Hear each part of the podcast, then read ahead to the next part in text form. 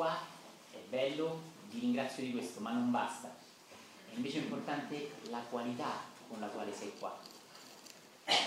Una cosa alla quale la società, il liceo, l'università, le scuole non dà ancora importanza e dà sempre importanza a tot ore di tot quantità.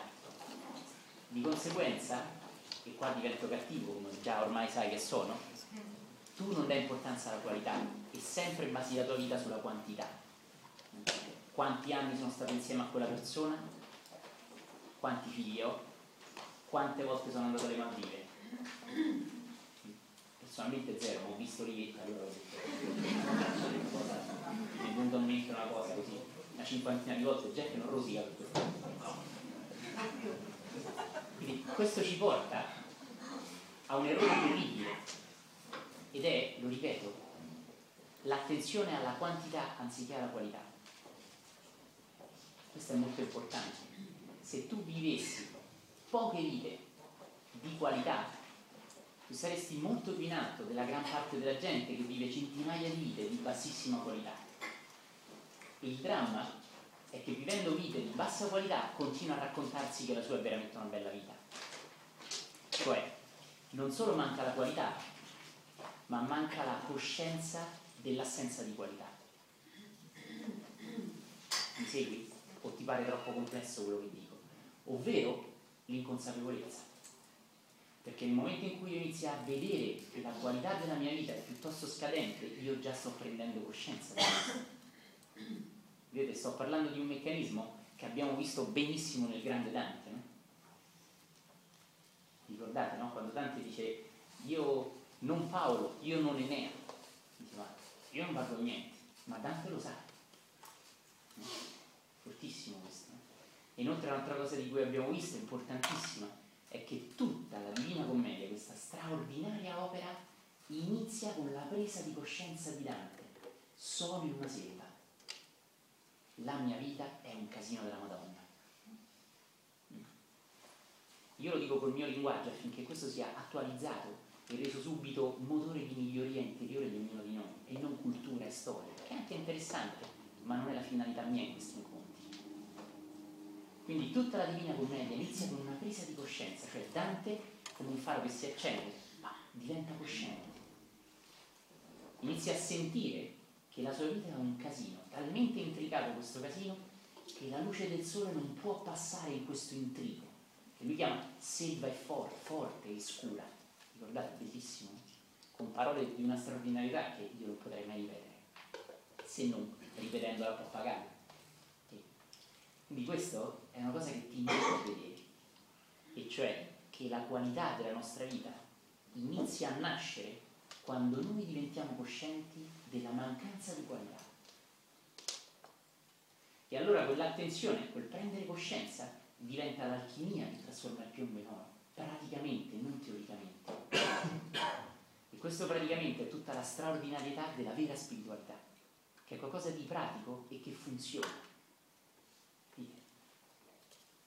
fortissimo questo, non qualcosa di teorico, io credo questo, io credo quest'altro, io, io, io, io, io, dove il credo è solo un piedistallo dell'io. Dici, questo è una cosa grandissima. Prendere coscienza dell'inferno in te per trascendere.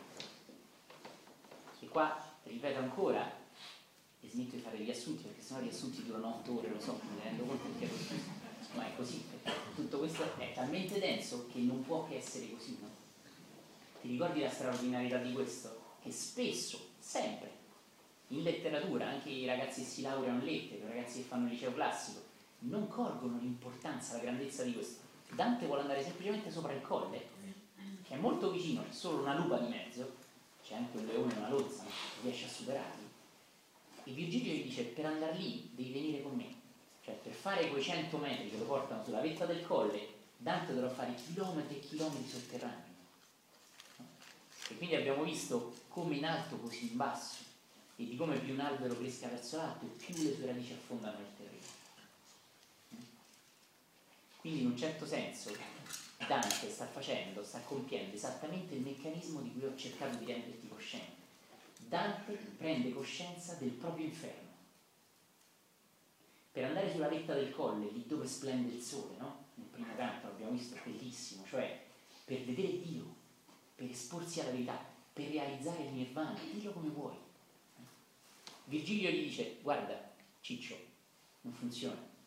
Se vai là, la lupa te si mangia e più ci affama, più mangia più ci affama. Quindi neanche lì che ti tagli in braccio, gli dai un braccio da mangiare, mentre lei si sfama col braccio, tu corri e realizzi il Dio. Che potrebbe essere una soluzione anche. Ma la lupa ha sempre più fame, capite? L'ego, insaziabile, incontentabile. E abbiamo visto il meccanismo straordinario del desiderio, racchiuso in una piccola cantica di Dante, quasi raccogliesse in sé anche tantissima filosofia orientale. Quindi il desiderio che più io ne cado vittima e più lo accontento e più desidero, no? cioè la lupa, l'ego straordinario. Io oggi desidero una casetta, poi una villa, poi il panfilo, poi desidero un castello e poi desidero avere una città intera e poi voglio essere il primo a possedere una fetta di luna. Più cado vittima del desiderio e più il desiderio mangia me stesso. Okay? Abbiamo visto che questo è proprio il senso, il senso profondo della lupa, secondo anche un'interpretazione da meditante, con tutto il rispetto per le diverse interpretazioni della letteratura, che io non penso siano sbagliate, frequenze diverse, parlando un po' da fisica. La scorsa volta abbiamo visto un'altra cosa straordinaria. Abbiamo visto che Virgilio, per dare coraggio a Dante, non gli dice dai Dantuccio che ce la fai questa cosa tu la devi vedere, non devi stare seduto più o meno felice di ascoltarmi, la devi vedere in te. Ma che cosa fa Dante? Virgilio che cosa fa con Dante? Lo illumina sulla natura profonda della paura, in una cantica straordinaria, potentissima, dove Virgilio fa vedere a Dante, vi ricordate, che la paura è come un'ombra, che sembra reale soltanto quando la vedi male, cioè sei disattento cioè non sei consapevole. E allora puoi scambiare una corda per un serpente, ti ricordi? Come nella storia dello Zen, bellissimo, no? Ti ricordi? E quindi Virgilio gli dice, non lo incoraggia. Io anche ti ho invitato a vedere questo meccanismo crudele, ma com'è diverso eh, consolare una persona nell'aiutarla a crescere? Sono due cose completamente diverse. Spesso consolare una persona, il mio invito non è alla crudeltà ovviamente, permette soltanto alla persona di rimanere dove. Lì dove invece aiutare una persona vuol dire entrare dentro al dolore, come Dante entra dentro all'inferno, dentro al dolore più nero, per fare in modo che quel dolore sia benzina di crescita e non un meccanismo di autodistruzione. Io so che questo è estremamente profondo e già che voi sapete ormai che vi tratto molto male, continuerò anche su questa scia anche oggi e vi dirò anche che pochi di voi realizzano questo perché benché tanti siano qui a dire sì, è bellissimo, è vero, applicare questo meccanismo nella vita nostra di tutti i giorni vorrebbe dire in una sola incarnazione accelerare come non, non accelerare in 20 incarnazioni. Ed è difficilissimo attuare, difficilissimo. Quasi tutti noi vediamo il dolore come male e il bene come una cosa positiva. Riuscire a trasformare il male in crescita è veramente difficile. Ed ecco perché soffriamo così tanto. Questo è straordinario, dell'alchimia della sofferenza, il senso profondo, ho anche accennato, della croce nel cristianesimo. Accettare il dolore per usarlo come via alla trascendenza del proprio corpo, del proprio mente, delle proprie emozioni.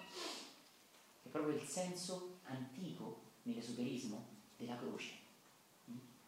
Quindi accettare il proprio dolore, prendere la propria croce per trascendere, quindi il dolore diventa bene, perché diventa la più grande benzina per elevarmi questo è un meccanismo straordinario che ahimè la gran parte dei letterati che legge e anche insegna la Divina Commedia ne è del tutto ignato. Quindi non solo non può accendere questo motore sacro dentro sé, ma non può neanche invitare i ragazzi a cui insegna a accenderlo a loro volta.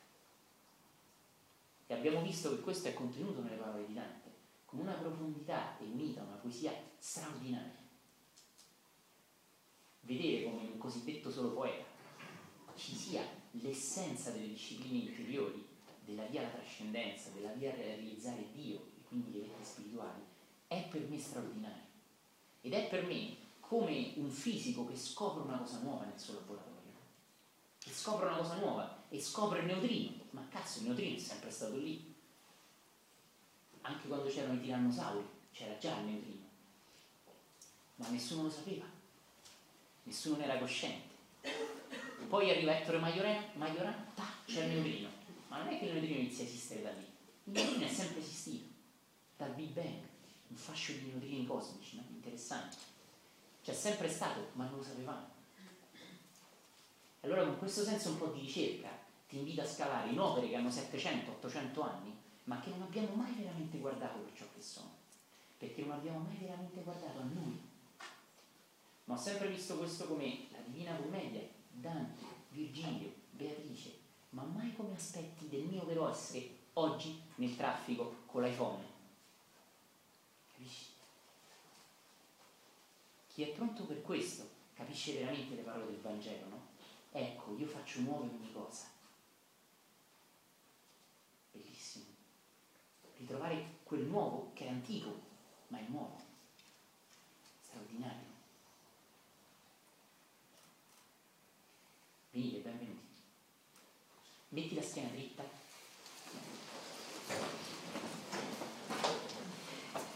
Occhi chiusi. Chi, scusate, chi avvicina l'interruttore stringa con luce lì. È da lì che il produttore mi dice, vent'anni che sto qua, non mi Da in fondo, in fondo. All'ingresso. Grazie. L'ultima testa. È il mio capo. No, Grazie.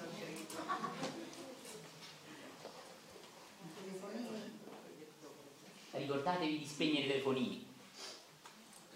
Non lasciateli in modalità silenziosa. Spegneteli.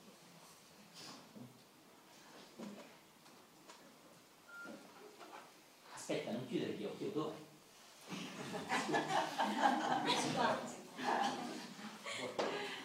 Ricorda la cosa di cui abbiamo tanto parlato, il ritiro di Traviata, con cui ho insistito tantissimo e vorrei condividerlo un po' con tutti voi, solo a parole purtroppo, ma spero di dirvi anche qualcos'altro. Diminuire il conflitto interiore. Diminuire il conflitto interiore. E di quanto spesso quando chiudiamo gli occhi quel conflitto aumenta perché combatto contro la mia mente. Imparando a conflittualizzarmi, più invecchio, più cresco, dipende dalla tua età. In entrambi i casi, più vado avanti con l'età e più il conflitto in me aumenta. E quasi sempre da vecchi siamo molto più tesi e arrabbiati che da giovani. A tal punto questa cosa è normale che per noi è così, è naturale addirittura. Perché il povero anziano diventa soltanto un accumulo di tensioni. È chiaro che da giovane fresco e innocente è facile, che ce vuole? Veramente difficile essere un anziano sereno, felice, che accetta la morte, essere in pace con se stesso. Perché? Perché di anno in anno, di epoca in epoca, nella mia vita si accumulano tensioni terribili, come quelle tensioni che a volte generano i terremoti, no? enormi sottoterra, sotto di noi. no? Questo è fortissimo. Quindi, spesso tanta gente, a causa della meditazione, non grazie alla meditazione, aumenta quel conflitto interiore, ma ci mette sopra una ricetta di sacro, santo, illuminato, e quindi non lo trascende mai, perché ci si innamora e anzi lo considera buono. Per favore, Simone, non ti devi innamorare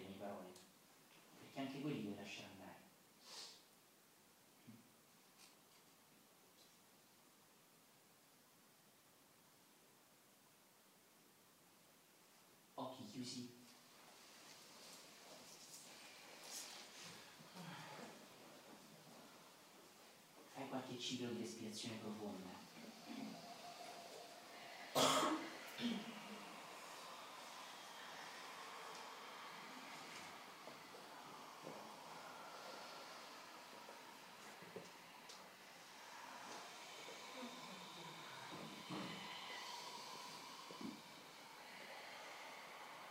Riempo al massimo, riempi veramente al massimo.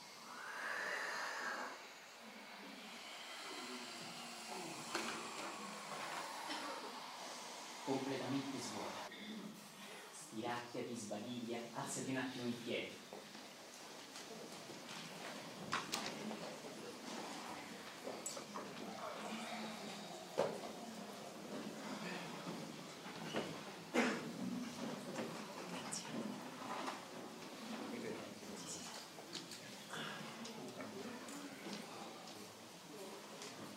Sedetevi.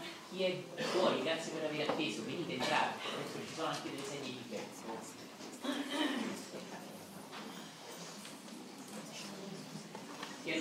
gli occhi, ma chi è vicino all'interruttore, accendete la luce, abbassate un attimo le palpebre, se chiudete vorrei dare una pugnata dagli occhi un po' sensibili.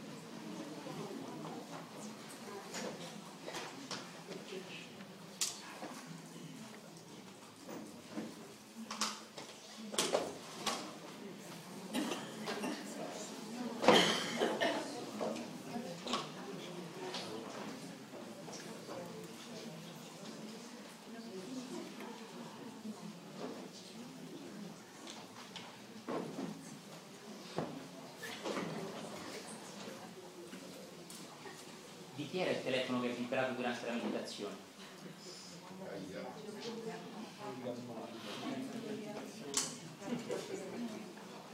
Di chi era il telefono che ha vibrato durante la meditazione?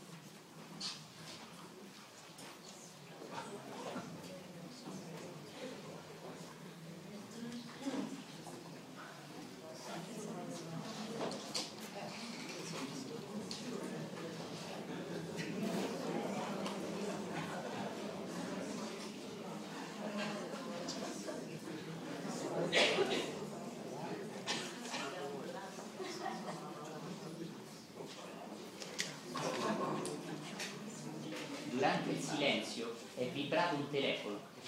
Di chi era?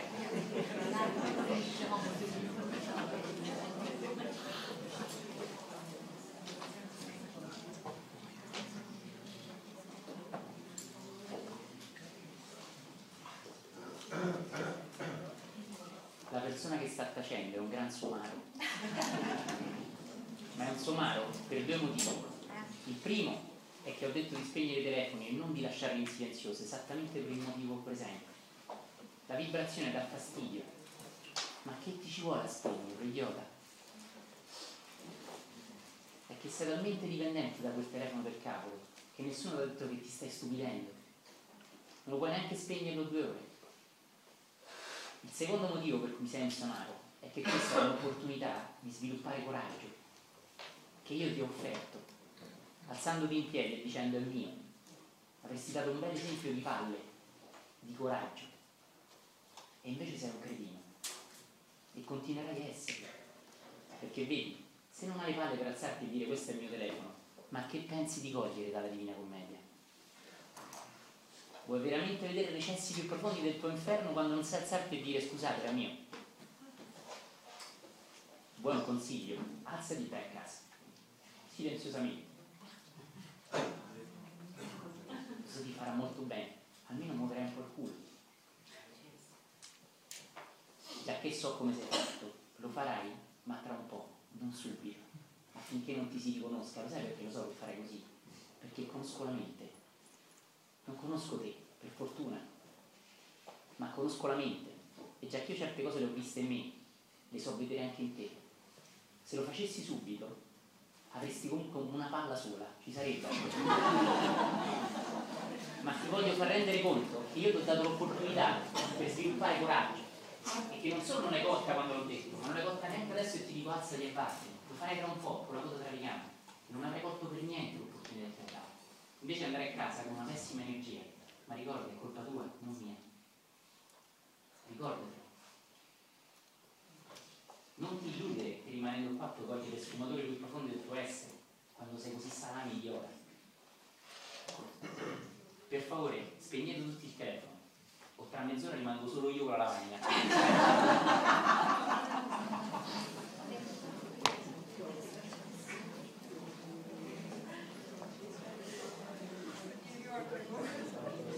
attento bene, mi serve subito che tu sia acceso. Scusate se a volte sono duro offensivo, ma ci vuole. Quanta gente hai conosciuto, gentile, carina, che non ti ha mai aiutato a muovere il culo? Te lo dico io, quasi tutti quelli che conosci. Sono tutti carini, ragionieri, come va? È una vita che sono così gentili con te, ma non ti hanno mai aiutato a muovere il culo. Io ti tratto male, ma cerco di aiutarti, perché non è più importante che tu sei non offeso, perché è solo l'ego che si offende, e l'ego non è reale. Al contrario, darti un'opportunità per svegliarti, anche se ti offende, non sei tu che ti offende, è solo l'ego, l'ego non è te. Ben venga, ma questo adesso non lo capisci, altrimenti ti alzeresti e diresti sono stato io. Quindi non lo dico per te, ma lo dico per gli altri. Tu non lo capisci. Ma ricorda di questo, sei un asino, prendine coscienza, come Dante della selva. Inizio subito a metà canto, quindi mi serve che di botto sia qui ed ora. Ok? Siamo al punto, vi ricordate, in cui c'è la presenza delle tre donne di Dante, la Madonna, Santa Lucia e Beatrice. E abbiamo visto che questa è legata alle gerarchie angeliche, una verità esoterica molto profonda. Abbiamo visto che se un uomo si illudesse di toccare direttamente Dio, l'incommensurabile, rimarrebbe immediatamente distrutto da tanta potenza. Quindi abbiamo visto che le gerarchie angeliche, i santi, i maestri, gli angeli, gli arcangeli, non sono differenziati dal fatto che hanno un mantello rosso, uno blu, quello c'ha la spada, quello c'ha la chiave. Ve lo ricordate?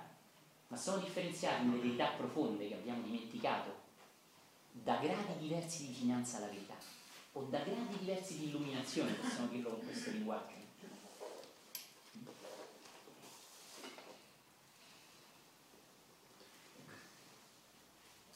Qui c'è Lucia, Santa Lucia, che dice una cosa molto bella. Disse, dice a Beatrice, ascolta bene, disse Beatrice, loda di Dio vera, che non soccorri quei che te t'amò tanto, cuscì per te della volgare schiera.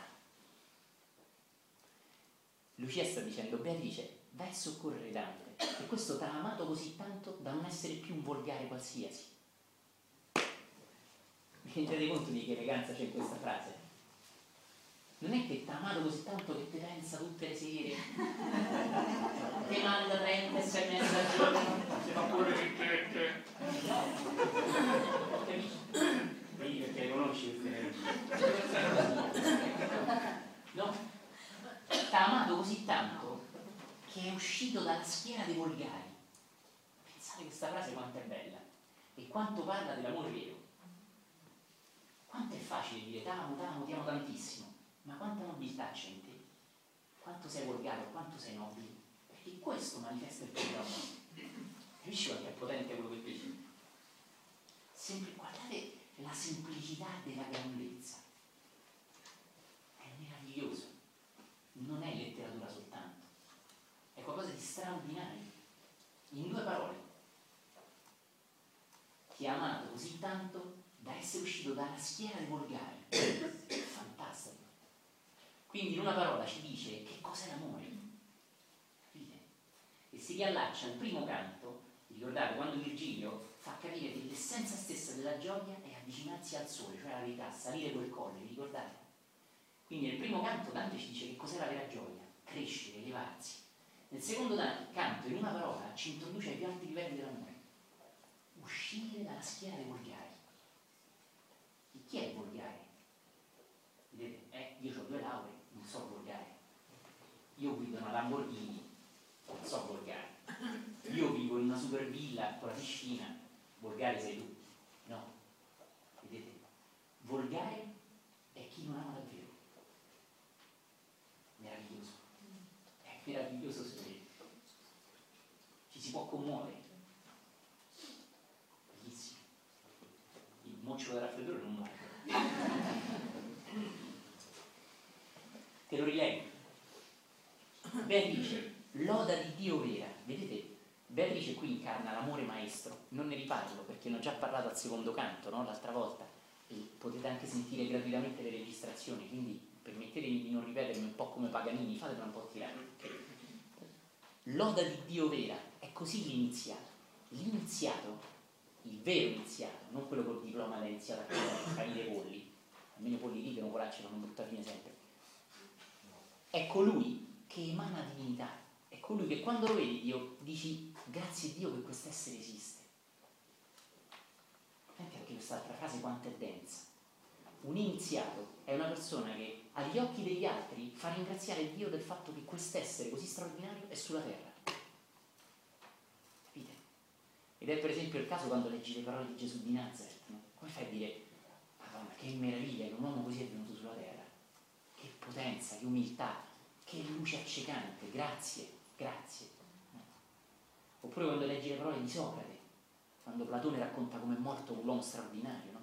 nell'apologia di Socrate, bellissimo, capisci? O Gautama il Buddha, bellissimo. Come fai a dire, a non dire grazie di questo essere esistito? Ha fatto così bene, leggere le sue parole mi porta così in alto. Grazie. E così vedete, Beatrice, loda di Dio vera. Tu sei una vera lode a Dio. Perché dice vera? E qua dobbiamo fare un salto nel Medioevo. Perché nel Medioevo la Chiesa era piena di paraculi.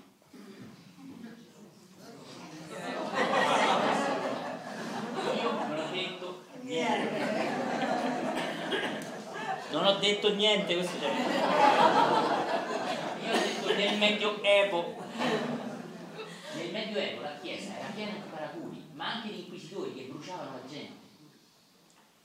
Terribile questo, eh? Di torture fatte perché tu sei una strega, tu sei un mostro, tu sei un peccatore. Quindi vedete Dante non dice loda di Dio, ma aggiunge una parola vera, è bellissimo. Dice ma non dice, tipico dei mistici. Vedete l'eleganza di quest'uomo? Quella parolina, no? Messa lì, stupenda. No? Quindi dice che Beatrice è talmente una donna divina, ovvero, ricordate, l'amore è talmente un grande maestro, che basta vederla, basta vedere l'amore per dire Dio c'è. Quando vediamo belle tette, Dio c'è. No, questo è un altro livello. Sto parlando di un altro livello, quello degli iniziati. Un iniziato è tale che fa lodare gli altri dell'esistenza di Dio. Pensate che parole potenti, straordinarie. Tu senti una tale energia, amore, compassione, potenza in quest'uomo che tu dici grazie Dio che l'ho incontrato. Grazie Dio che è esistito 5.000 anni fa. Grazie. Potente. Disse Beatrice, loda di Dio vera, che non soccorri quei che tanto t'amò, che uscì per te dalla volgare schiera. Che eleganza. Bella. Altro che Brunello di Montalcino. E facciamo tutti, lo sento con la, con la punta della lingua. Cioè, il sommelier a Saggiardino va bene, per carità, una figata, ma le puoi assaggiare queste cose con la punta dell'anima, altro che sommelier. Ne puoi sentire retrogusto, l'essenza, come senti un vino per, per il bar eccelso, no? molto più di un vino. Capite? Sentine proprio il sapore. Così si deve leggere la letteratura e così smette di essere letteratura. Diventa un vino dell'anima. No? Allora Mario, che ha detto Beatrice?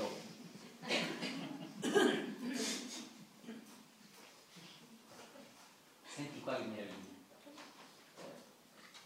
Ah, questo tra l'altro ho fatto una ricerca interessante perché la letteratura è un po' controversa su questo. Vedete, ho comprato due libri, due cose, uno americano e uno italiano, due grandi dantisti. Mi piace un po' leggiucchiare anche quello che personalmente non sento tanto, però mi piace anche questo, no? è divertente, come si ricerca nella fisica, no? ognuno segue il suo cammino. Non odi tu la pieta del suo pianto, non vedi tu la morte che il combatte sulla fiumana ove il mare non ha vanto.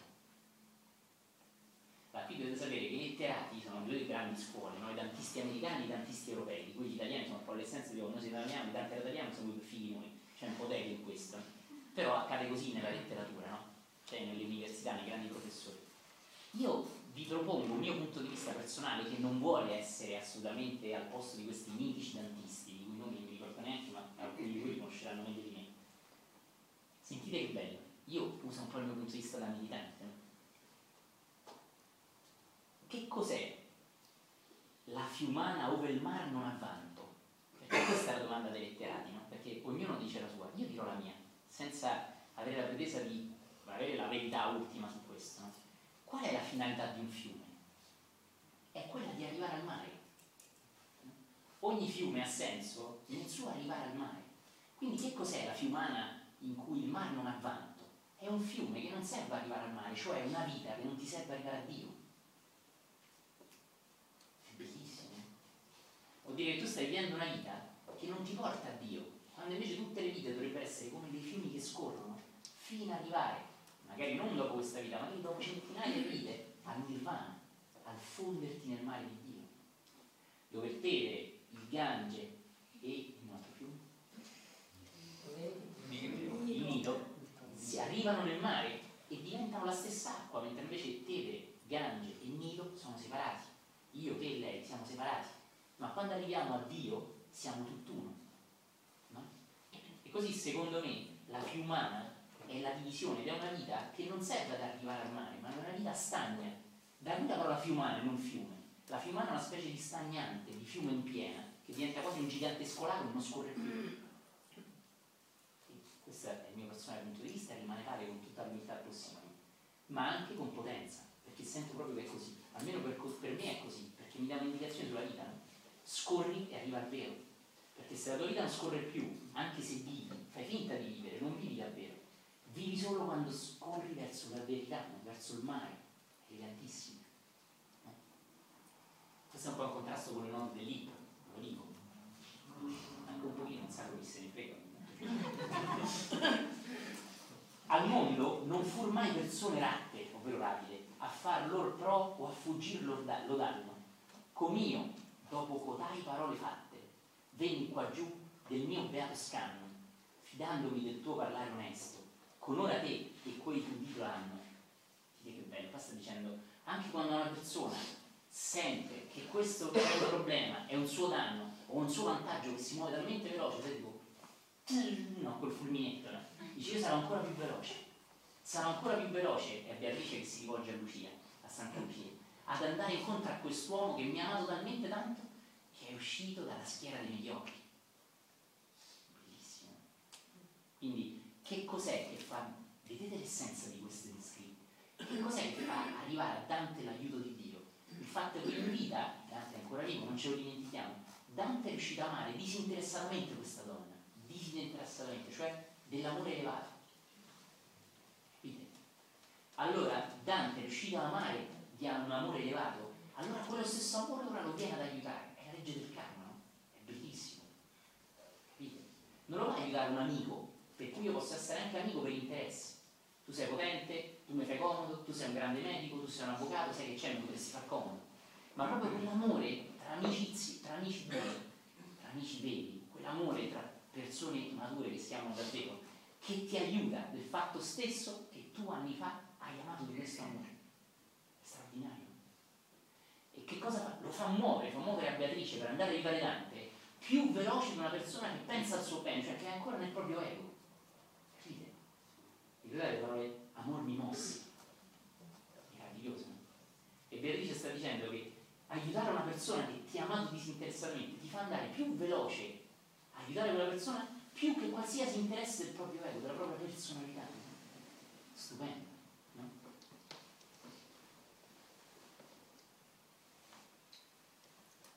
Poscia che mi ebbe ragionato questo, sentite non anda a me in giro a parlare così perché ti rincia perché cioè anziché sai, dopo un po' che ci ho pensato no? no. Poscia che mi ebbe ragionato questo e cacciano da dove stai caccia ma è bellissimo. Sentite Poscia che mi ebbe ragionato questo sembra una super cazzo ma è bellissimo. Gli occhi lucenti. Ascoltate che lagrimando volse. Beatrice non vuole farsi vedere che questa cosa la tocca talmente tanto che le cade una lacrima.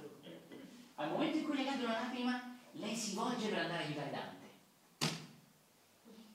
Fa venire la pelle d'oro, è bellissimo. Cioè, vedete, questa di morte, Dante, la così, cazzo. No. Beatrice è toccata talmente tanto da Santa Lucia, Santa Lucia, la santa della vista. Tra l'altro l'uomo è stato così carino da cavargli gli occhi quindi è considerata la santa della vista, ma in realtà siamo noi, c'è un problema all'occhio, Santa Lucia aiutami te. Cioè, è sempre un fatto di comodità. In realtà la lucia che si intende, la illuminazione, la capacità di vedere davvero le cose. No? È la vista che ridava Gesù ai cieli, no? di cui è anche un simbolo il miracolo, anche. Il simbolo che rende una persona capace di vedere davvero. Straordinario. Quindi è proprio Santa Lucia che dice a Beatrice, guarda, oh, chi lo dice se lo dice Santa Lucia? La Santa della Vista. Dice Beatrice, occhio.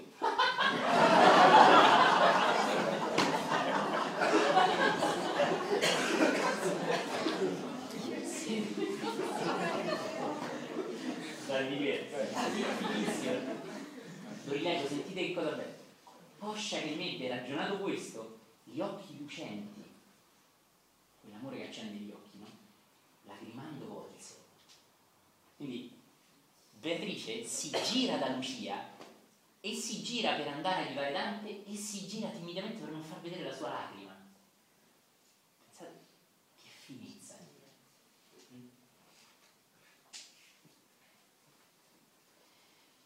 Perché mi fece del venire più presto. Questo Jack lo sa bene, ma la storia. E venni a te così come la volse. Dinanzi a quella fiera ti levai che del bel monte il corto andar ti tolse. Questo è Virgilio che parla, no? Perché a sua volta Beatrice ha mandato Virgilio. Che Beatrice può apparire un attimo all'inferno come ha fatto, ma non è il suo posto. E quindi la catena è bellissima, tutta la gerarchia, no? Quindi c'è la manifestazione della divinità in manifesta, la Madonna. Santa Lucia, Beatrice, Virgilio. Proprio la catena, no? Perché Dante non dice la Madonna mi ha aiutato? O perché non dice Virgilio mi ha aiutato? E fa tutta questa filippica su tutta la catena di aiuto. Perché Dante, dall'iniziato che probabilmente è stato, conosceva l'importanza delle gerarchie. No? È una cosa che viene messa in moto in un piano altissimo e che si incarna in un piano più basso, via via, come insegna la Cabala, su strati di condensazione più densi, del cui il corpo e questo piano è la parte più bassa, più materiale. Quindi Dante pare avere coscienza, in questo suo modo di, tra virgolette, inventare questo linguaggio, di realtà iniziatiche, che la gran parte dei suoi contemporanei e di ieri e di oggi non conoscevano e non conoscono, e che quindi vedono questo soltanto come poesia.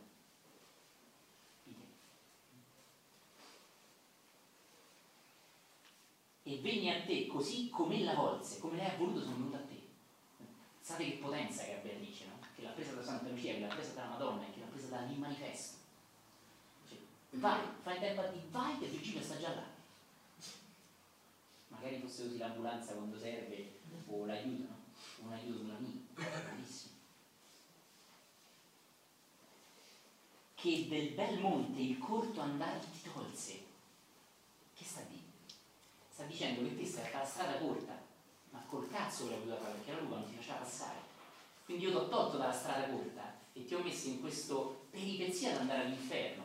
Ma questa peripezia lunga ti porta veramente. L'andare corto non ti avrebbe portato da nessuna parte perché la lupa si potenzia del tuo desiderio. Quindi ti ho tolto dal tuo andare corto. Mm? Ok? Senti l'essenza. Che perdi nelle parole è bellissimo, per carità, è il jazz di questa musica qui, questa sonorità che dice Gasman, ma è solo parole, belle, musicali, ma non diventano un'indicazione di te. Questo, qual è l'indicazione su di noi? Ce ne sono tante, vorrei dirne soltanto una. L'uomo che dice io credo in Dio. No? Il mondo è diviso in chi crede e in chi non crede. Io credo in Gesù, io credo in Buddha, io credo in Allah. È la via corta. Credo. E tante false chiese ti dicono ah, basta che credi. Ma basta che lo mettete un po' un po' volgare, ma mi sento molto supportato da tanti. Posso parlarci pure così. Questa è la via corta non ti costa fatica, non ti muovi e ti illudi di essere arrivato. Io credo, anche non da tanto tempo, un caro amico che anche era dentro la meditazione, mi ha detto tu hai frainteso il messaggio di Gesù, Gesù dice che non occorre sforzo, ci salva, ci ha salvato, che forse su un piano è anche vero, ma attenzione a pensare che un essere con un suo lavoro, una sua elevazione salva me, che magari manco lo so di essere salvato. però sono già salvato. Qui non apro le spalle, ma lo accenno soltanto. Attenzione alla via corta. Io sono cristiano, ho fatto tutto Gesù. Sentiamo un'altra persona tu sei buddista, devi fare tutto da solo, vita dopo vita, illuminarti, sforzarti. No, non è questo. Stai a fare il culo con Gesù. Scusate se lo dico, ma veramente è così a volte. Questa non è la vera religione, questo non è il cristianesimo. Questa bellissima religione del grande maestro dei maestri Gesù di Nazareth non è questa. Che ha fatto tutto lui? No. Capisci? No. E così, attenzione, le parole di Virgilio sono più profonde di quelle che appaiono. E qui Dante, dicendo queste cose, pare voler accennare qualcosa. No? Dante era un ghibellino, non amava la Chiesa, si sa, i ghibellini erano contro il Papa. Nasce Guelfo e diventa ghibellino, quindi ancora più forte, perché non è ghibellino perché il papà e la mamma erano ghibellini, nasce Guelfo, ma diventa ghibellino per scelta, per ideali, perché sente profondamente una cosa. Quindi attenzione, ricordiamoci che queste parole vengono anche di chi a fine del 1200, i primi del 300, non amava la Chiesa e il potere temporale della Chiesa. Quindi anche in questo Dante velatamente dice qualche cosa. Attenzione alla via breve, alla via corta, io credo.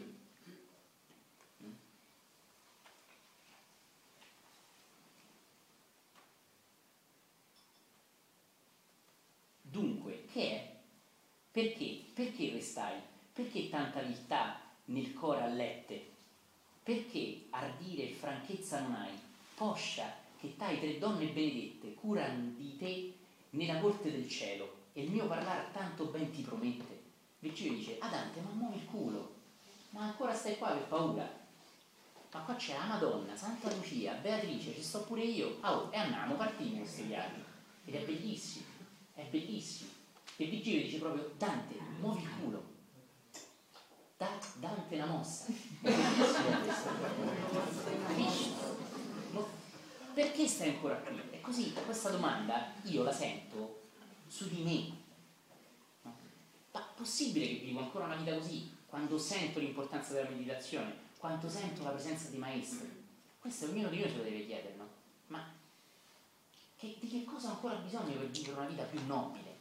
Per vivere una vita in cui c'è spazio anche alla preghiera, alla meditazione, alla gioia di vivere, e non una vita da pagano che è soltanto fare, fare, fare, figli, figli, figli, lavoro, lavoro, lavoro poi c'è ancora bisogno di essere convinto.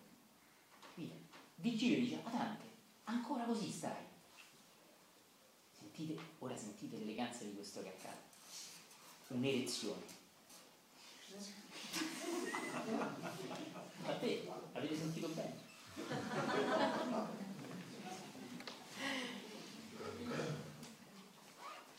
Quali fioretti dal notturno gelo, chinati e chiusi, poi che il sole imbianca, si drizzano tutti aperti il loro stelo. Tal mi feci io di mia virtù stanca, a sentire che bello. Dante sta dicendo che, che vi ricordate, lui aveva detto dai Virgilio andiamo, poi ci ripensa, poi ci ripenserà sempre, continuamente. Dante è molto umile in questo, ma ne è cosciente. Okay? Quindi Dante sta dicendo una cosa straordinaria, che lui si sente come un fiore che la notte ha giù lo stelo, no? E che quando appena lo imbianca il sole, imbianca, sentite imbiancare, è bellissimo, allora lo stelo si riaddrizza. Le lezioni di cui parlavo, vedi? Non scherzare. Si riaddrizza, tu, e riprende energia. Cioè, con, con, una parola straordinaria, Dante sta dicendo partiamo, cioè quasi quasi è lui a portare Virgilio. Tanta energia Virgilio gli ha, non gli ha data Virgilio, gliel'ha risvegliata dentro. Pensate Virgilio, abbiamo visto che Virgilio è anche un simbolo del maestro interiore, che gran maestro che è che tanto tom, si riaddrizza tutto. Tom, si accende. Come un fiore, guardate l'eleganza, il fiore non prende energia da se stesso, ma prende energia dal sole. Così Dante si raffronta a un piccolo fiorellino di campo, come Gesù ne parlava, no? Beati gigli, no? nel discorso delle beatitudini alla montagna, e si raffronta a un piccolo fiorellino che scaldato dal sole, e la luce è il simbolo di Dio si riabbrizza, riprende energia della sua virtù stanca. È un leone, un amo, bellissimo, ha una potenza che magari la vivessimo noi. Eh? Ah, dai. Eh, ah, va, bene. Dai, ce la fai, eh. La piazza dove sulla camicia ma questa non è energia ok quando viene che sta a uscire mi tocca. Cioè che cosa voglio dire? Che le persone che non hanno trasceso i loro problemi non possono aiutarti nei loro si illudono e ti illudi pure tu. La persona ti mette una mano sulla spalla dai forza ce la una e, e non, mai, non gliel'ha mai fatta lui. Ma poi ridiamo perché ridere è bellissimo, l'uomo ha bisogno di ridere di più, poi basta guardarti in faccia che sei. Ma in generale, ma in generale, cogliete la verità di questa cosa terribilmente crudele che vi sto dicendo, ma è vera, è vera, di avere il coraggio di vederla. Virgilio ha dato a Dante un'energia autentica, capite? Potentissima. Ed è quell'energia che soltanto una persona che ha superato i suoi problemi, almeno i problemi che tu hai oggi, se io già li ho superati, ti posso veramente aiutare a superarli. Altrimenti, mentre io ti dico, in realtà dentro me cosa prende che ti dico? Sto dicendo, c'ha pure lui problemi, mica solo io. e vai. Capisci? Terribile cosa sto dicendo? È così. Io ho solo una di denti, lui non cammina più. Con meglio io. È vero, guardate che non scherzo. La persona che veramente può addrizzarti, Tom, non è Viagra, è quello, è la persona che ti dà veramente quella luce interiore che lei già aveva per trovare insieme. Capisci? Fortissimo. Ed è l'esempio che Dante fa, ed è un pezzo di film che vedremo adesso, un pezzo del Signore degli Anelli. Ma prima ascoltate bene. Poi quello di Venezione è un altro film. Era dato Jack.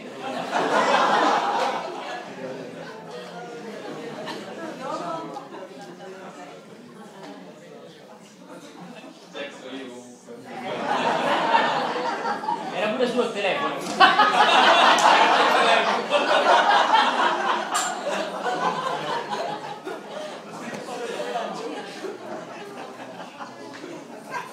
Baretto a Trastevere. Dopo una settimana che l'amico Mario è sparito in Cina andò a fare i campionati del mondo di Kung Fu, nessuno ha più sentito. Riappare Marietto al bar. Due denti rotti, braccio legato al collo, soppica, tutti lo vedono, dai, mi sa che l'hanno gonfiato in Cina questo. Vabbè, si siedono un attimo lì, eh, vaghissimo. Com'è andata il Kung Fu, Mario? Come Com'è andata? E com'è andata? Com'è andata? Saluto. Inizio male. E, tu- e tutti gli amici zitti. Eh, si vede, no?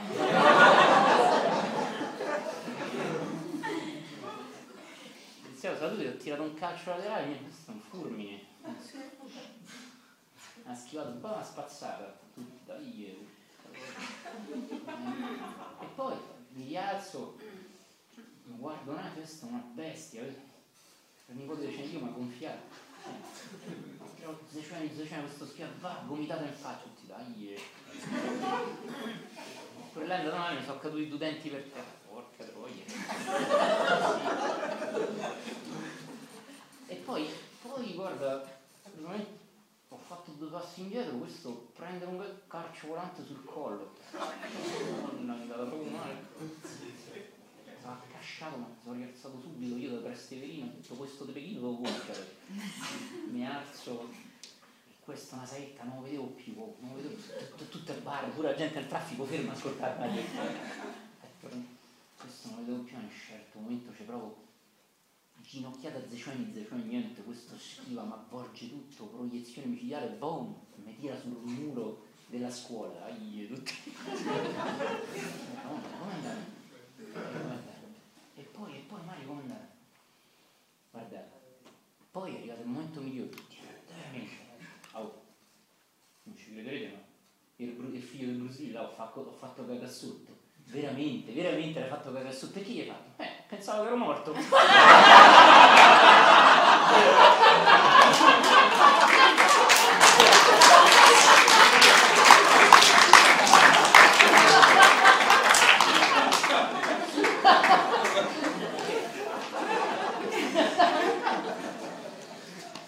Questa non è vera forza. Questa è una cosa importantissima. Che cos'è la vera forza? Dante, dopo averci detto che cos'è la vera gioia, che cos'è l'amore, ora ci sta dicendo in questa elezione che cos'è la vera forza, che cos'è veramente l'energia di una persona. E ci sta dicendo che l'energia non è tua, ti viene data dal sole, cioè da Dio. Vedete? Non bisogna andare in reiki, le cose bellissime, tutte cose che ma dice pure Dante. E prima che esistessero certe discipline orientali, già Dante sta dicendo l'energia non è tua, la prendi, la canalizzi, ma non è la tua. Come il sole imbianca il fiorellino, ma quello non è l'energia del fiorellino, l'energia che il fiorellino prende dal sole. Quindi il canalizzare le forze, no? bellissimo, vedete? Vedete come è presente questo? Così quella di Mario non era la vera forza, perché era sua, l'ho fatto, l'ho fatto pure che addosso. Capisci? Quella era solo la forza di Mario, non è la vera forza.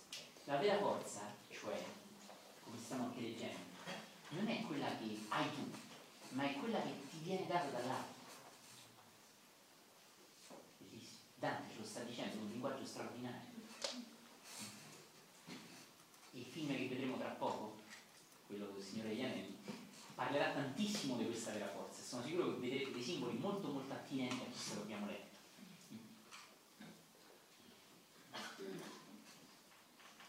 E tanto buon ardire al cor mi corse, che io cominciai come persona franca.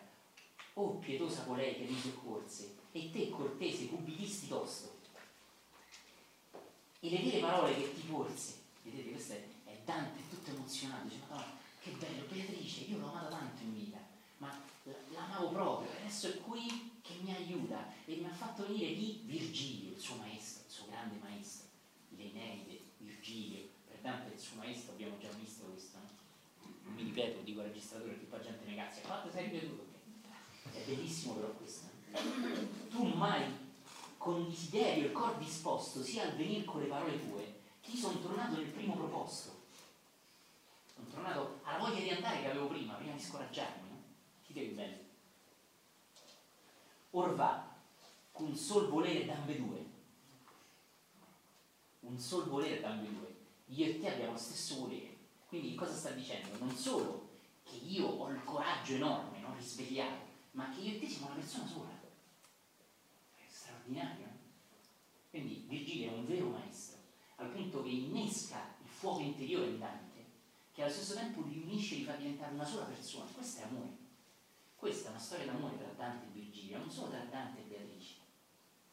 Perché spesso le persone che leggono la Divina Commedia, gli intellettuali, gli letterati, le persone prese da un esame, i, i ragazzi presi da interrogazione come Francesco qua che fa il classico che qua presente e che mi fa piacere vedere, leggono all'insegna della vita di tutti i giorni, quindi l'amore è quello tra un uomo e una donna. Invece nessuno dice loro che l'amore è pure tra un amico e un altro amico. E a volte più puro ancora, perché non c'è di mezzo il sesso, la sessualità, l'interesse, io mi sistemo con te, tutti i sistemi con me. Se hai un amico che ti rifai vivo dopo mesi, e quello ti accoglie a braccia aperte. Tu li fatti vivo dopo una settimana con la tua donna.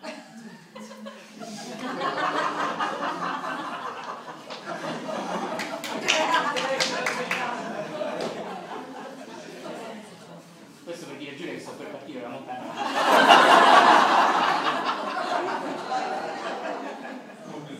Allora senti, lo sa già.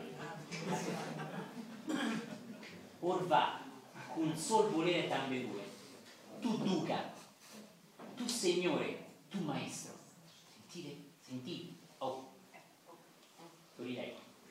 Or va, con sol volere t'ambedue, tu duca, tu signore, tu maestro. Così gli dissi, e poi che mosso fue, entrai per lo cammino alto e silvestro.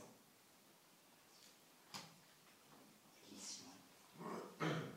Per lo cammino alto, alto, nobile, anche se va in basso. Non sta andando a faloria, cammino alto perché passo un passo alto. No, sto andando sottoterra, ma è un cammino alto. Perché? Perché è pieno di energia, di voglia di andare a conoscere l'inferno, le sue paure. Eh? Bellissimo. E Silvestro, bellissimo. E Silvestro San Silvestro Capodanno, ma Silvestro che cos'è in? Proprio Una cosa potente, no? Fresca, sapete il significato della parola Silvestro? No? Come il pino silvestro, no? Pino di montagna, pino che va molto in alto, no? bellissimo. Bello. Adesso, prima di iniziare il terzo canto, a parte vi invito un po' a sentire questo, questa potenza, che adesso inizia il vero viaggio. Inizia il vero viaggio. Adesso guardate attentamente questo pezzetto di film che dura pochi minuti.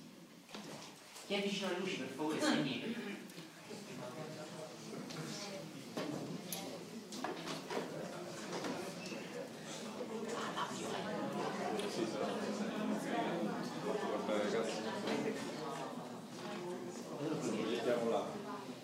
Allora, lo proiettiamo di qua, abbiate pazienza, mettete un attimo scomodi, ma abbiate pazienza.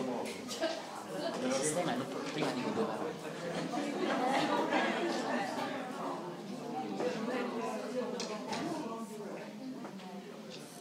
Posso suggerire forse a qualcuno di alzarsi e di ammucchiarsi un attimo qua, poi potete cambiare posizione, proprio 5 minuti. Se no posso provare qua. Quelli, qui lo vedremo tutti. Guarda, va bene Riccardo, penso che qua Però qui lo vediamo Ma è stop. tutti. Sì, è stop. Ah. Scusate, abbiate pazienza, starete scomodi solo per pochi minuti. Venite qua e ammucchiatevi qua. Dovete vederlo, non perdetelo.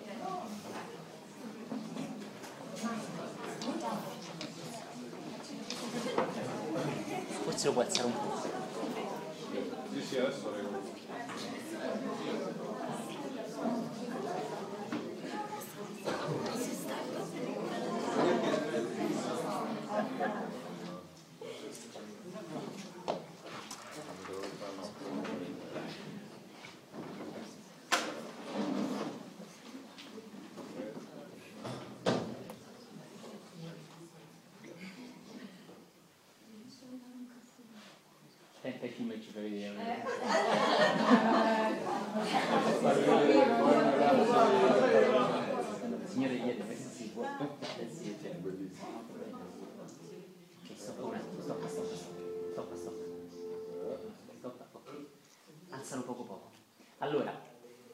Avrete visto il Signore degli Anelli, io spero meglio ancora l'avete letto. È un momento molto forte ed è il momento in cui Gandalf va da Re Theoden. Re Theoden è ipnotizzato da vermilinguo. Ok? Ora, ve- coglierete, come l'ho colta io, proprio l'essenza delle lezioni di cui ci parla Dante, quella fierezza, quel ritrovare la forza. Vi prego di osservare attentamente, è un momento importante perché il regno di del Re Theoden, e con questo tutto il regno degli uomini, e tutti i regni, sta cadendo in decadenza perché Vermilinguo lo ipnotizza con tutte le sue paure, le sue parole, le sue indirette manipolazioni nascoste. E Gandalf, che qui simboleggia Virgilio, risveglia Re Theoden come Virgilio risveglia Dante. Se volete, qua c'è un personaggio viscido, esteriore a Re Theoden. In Dante questo personaggio è interiore, della sua mente, la sua parte razionale, no? che gli toglie fiducia, gli toglie forza, un po' lo ipnotizza, lo fa avere, ricordate gli occhi, Dante dà molta importanza agli occhi, no? gli fa avere gli occhi opachi anziché lucidi, ricordate? Invece Dante c'è l'occhio lucido, no? che si accende di vita, di energia, di desiderio, di desiderio nobile, no? di camminare, di muoversi. Quindi vedrete proprio Gandalf come Virgilio e Theoden come Dante, ma soprattutto vedrete queste dinamiche come parti interne a noi, quando viviamo spenti, mosci o quando ritroviamo la forza del guerriero.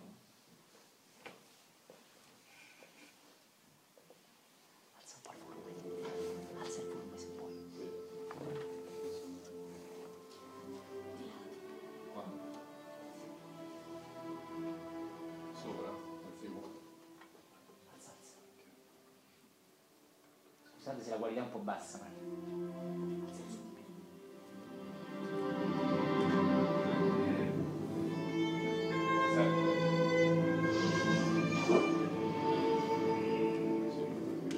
la bandiera che è volata via, no?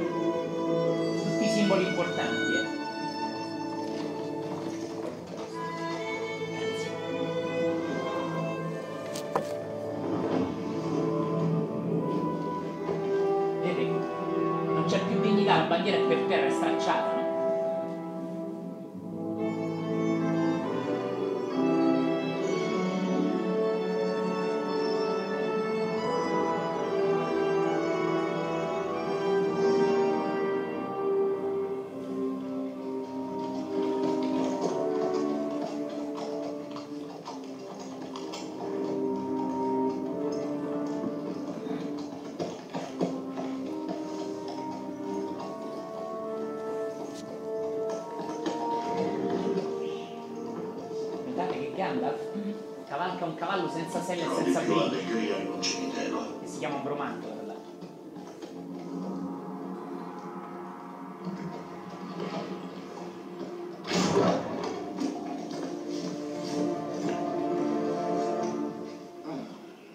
Non potete stare dinanzi a Re Theoden così armati, Gandalf il grigio.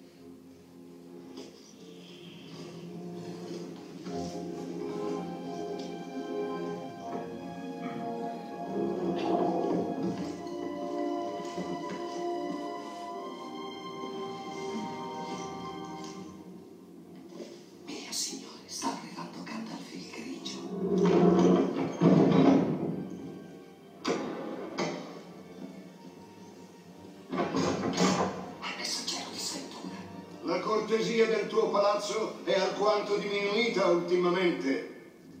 Re Theoden, Non è il benvenuto. perché dovrei darti il benvenuto? Gandalf,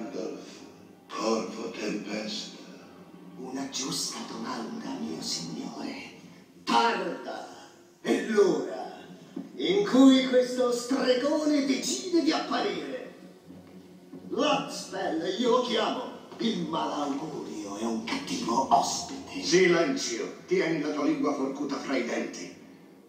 Non ho attraversato fiamme in morte per scambiare parole inconsulte con un insulso verme. Il bastone. Vi avevo detto di prendere il bastone dello stregone. Gandalf non è per niente gentile. Avete sentito le parole di Gandalf a Vermilingo? Perdonami, scusa, ma io sai, devo sentire. Non ho attraversato tutte le prove perché Gandalf è passato anche attraverso la morte, tanto più che qui è già il bianco, non è il grigio. Dice: Non ho attraversato quest- tutte queste prove per dar retta a te. Sentito con che parole si rivolge, offensivo quasi, ma non è offensivo, è vero, è diretto. E Gandalf, a differenza di Re Theoden, non cade al succhiamento d'energia che Vermilingo cerca di fare, è diretto, anche apparendo maleducato. Non è né educato né maleducato, è vero. Poi anche un'altra cosa molto importante. Avete notato che Gandalf, per entrare a parlare con Re Theoden, si simula zoppo vecchio col bastone e per portare il bastone, che è il suo potere, che è la sua dignità, che è la sua fierezza, quella che Dante un attimo perde davanti a Virgilio, no? ma anche perché sintonizza con la bassezza di Re Theoden per avere un punto di contatto con lui. Se Gandalf si presentasse come il bianco, il sole, l'energia pura, non potrebbe neanche avere un discorso con Theoden. Capite? E questo è un po' quello che accadrà all'inizio del terzo canto che vedremo tra poco. Quindi vi prego di fare attenzione anche a questi piccoli dettagli. Chiedo scusa, io amo la qualità. Chiedo scusa di questo, ma l'ho trovato solo in alta qualità in inglese, non mi sembrava carino. Quindi l'abbiamo trovato in bassa qualità, ma almeno un pochino lo seguiamo anche se si vede molto male.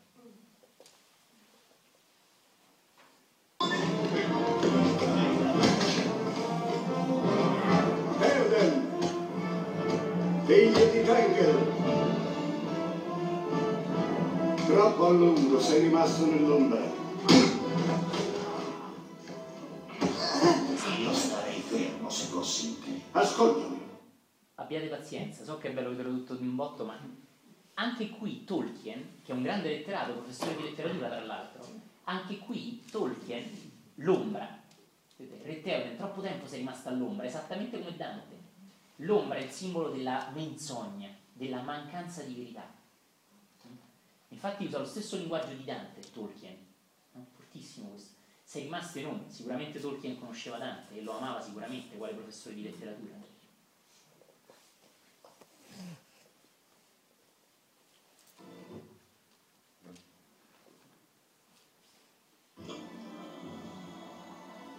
Io ti libero dall'incantesimo.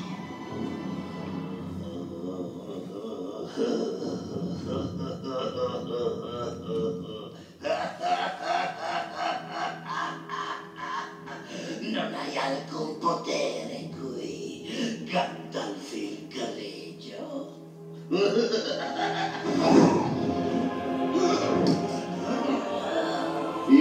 estirperò, Saruman, come il veleno viene estirpato da una ferita.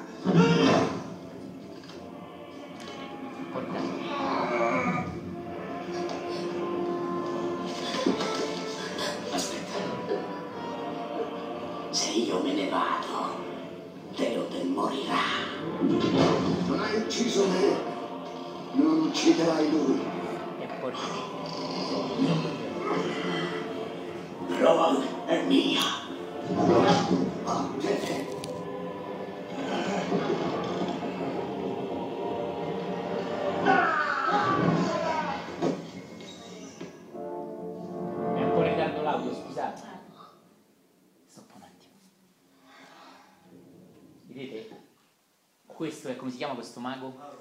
Saruman. bene. Questo è il mago che da lontano controllava Theoden. Quindi il condizionamento di Theoden, che non è Theoden. Capite? Non è Theoden, ma condiziona Theoden. Al punto che Theoden sembra lui malato, in realtà è un essere che non è Theoden che lo condiziona e lo ingabbia al suo volere, facendogli schiacciare le sue energie, ripiegandolo come un fiorellino la notte. Forse partendo ora si piace.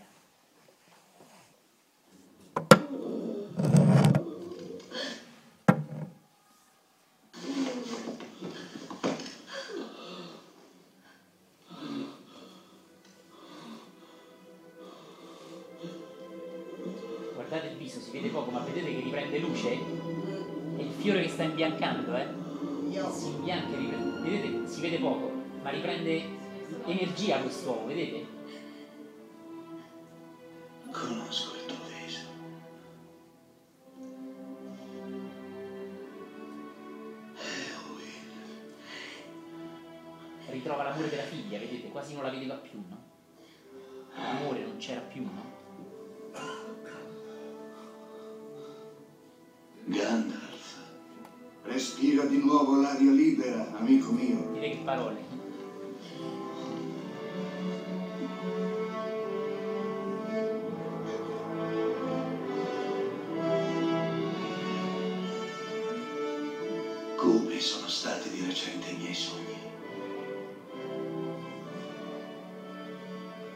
tue dita riconoscerebbero meglio la tua forza se afferrassero la tua spada.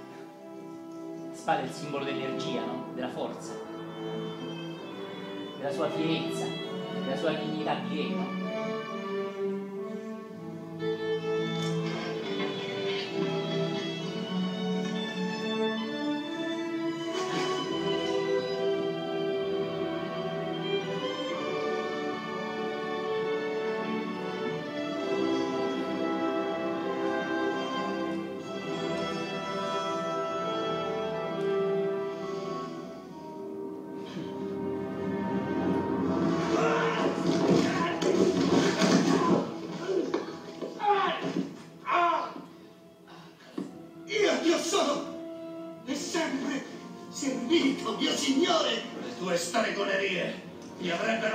Camminare a quattro zampe come una bestia!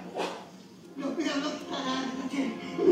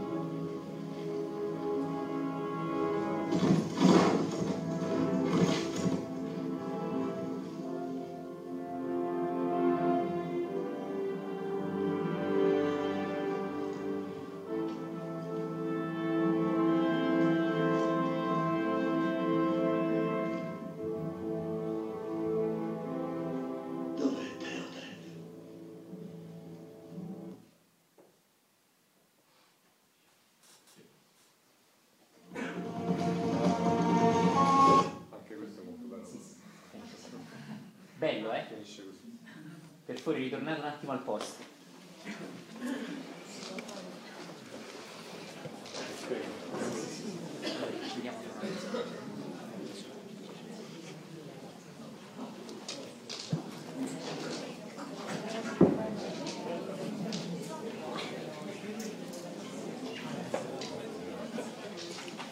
Chi è vicino alla luce per favore riaccendetela, abbiate pazienza.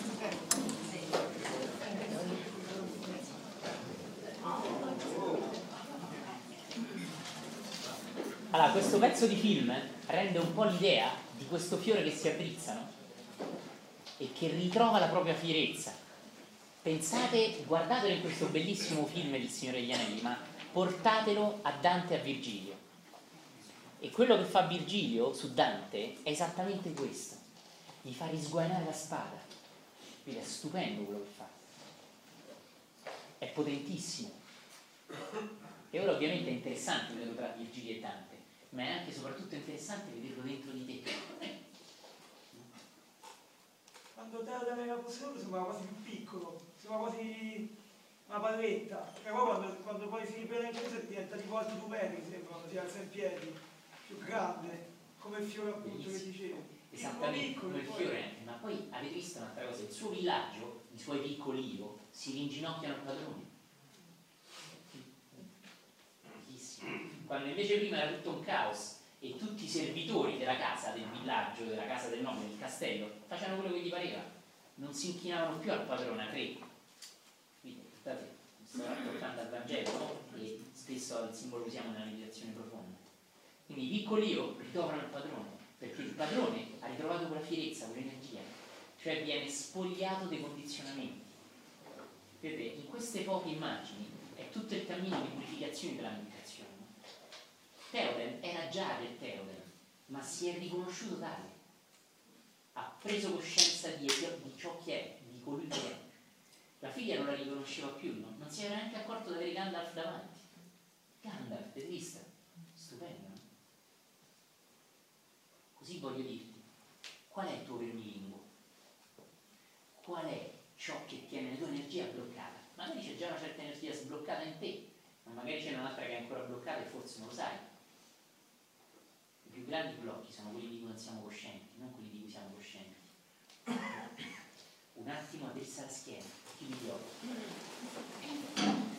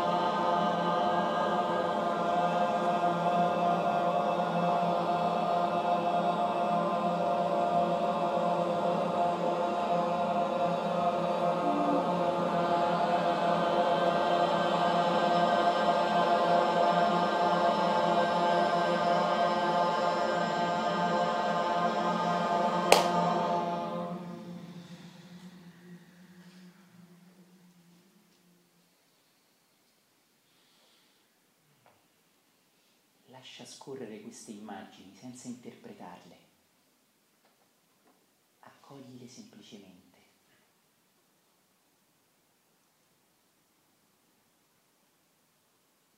Un re sguaina la sua spada.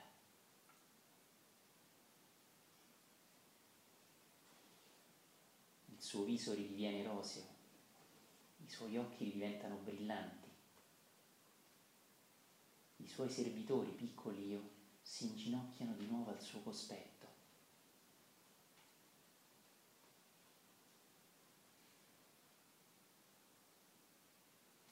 C'è fierezza, c'è dignità.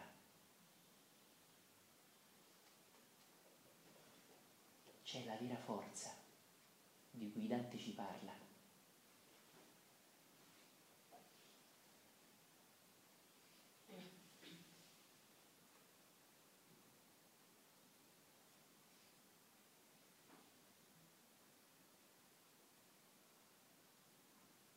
Cosa ti dice questa scena dentro? Non razionalizzare, non cercare parole. C'è un vermilinguo, c'è un condizionamento. Puoi far scorrere più potentemente l'energia in te, ritrovando la tua maestà.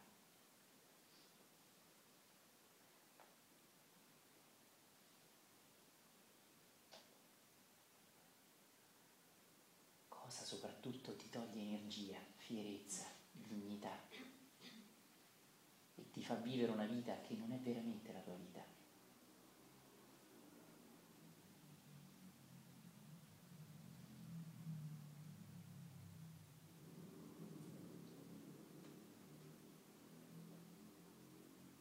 Ora osserva quest'altra scena, un piccolo fiore chiuso e ricurvo all'alba viene investito dalla luce del sole.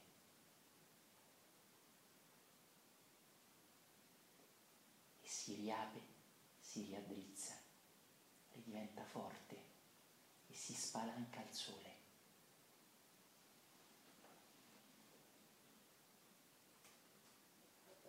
Osserva semplicemente queste immagini.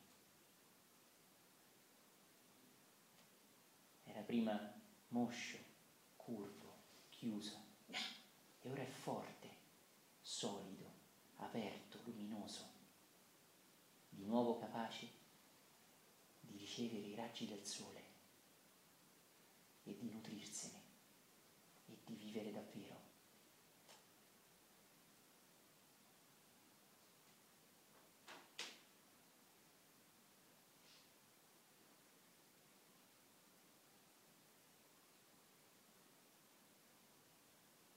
Come puoi accelerare e potenziare questo processo in te?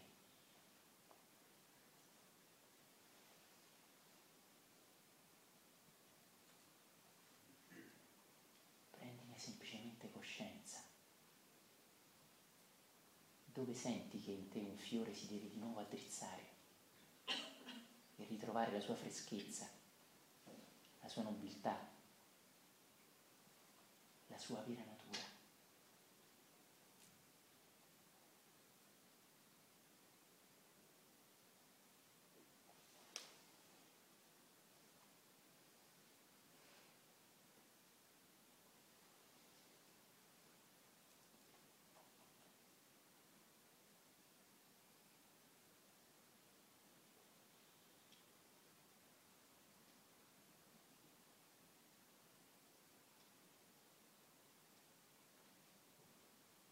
Ora fai un'ispirazione profonda.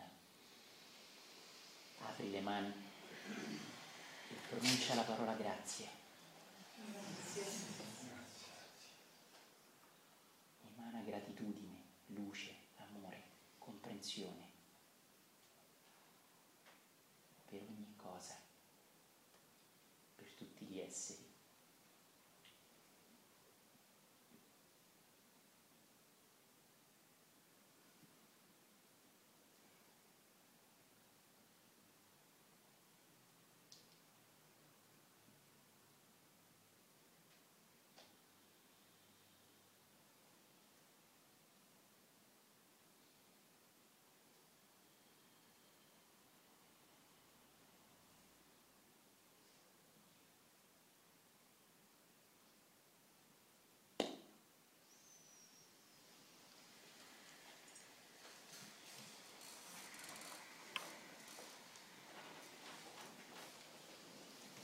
attimo alzati, stiracchiati, sbadigliati.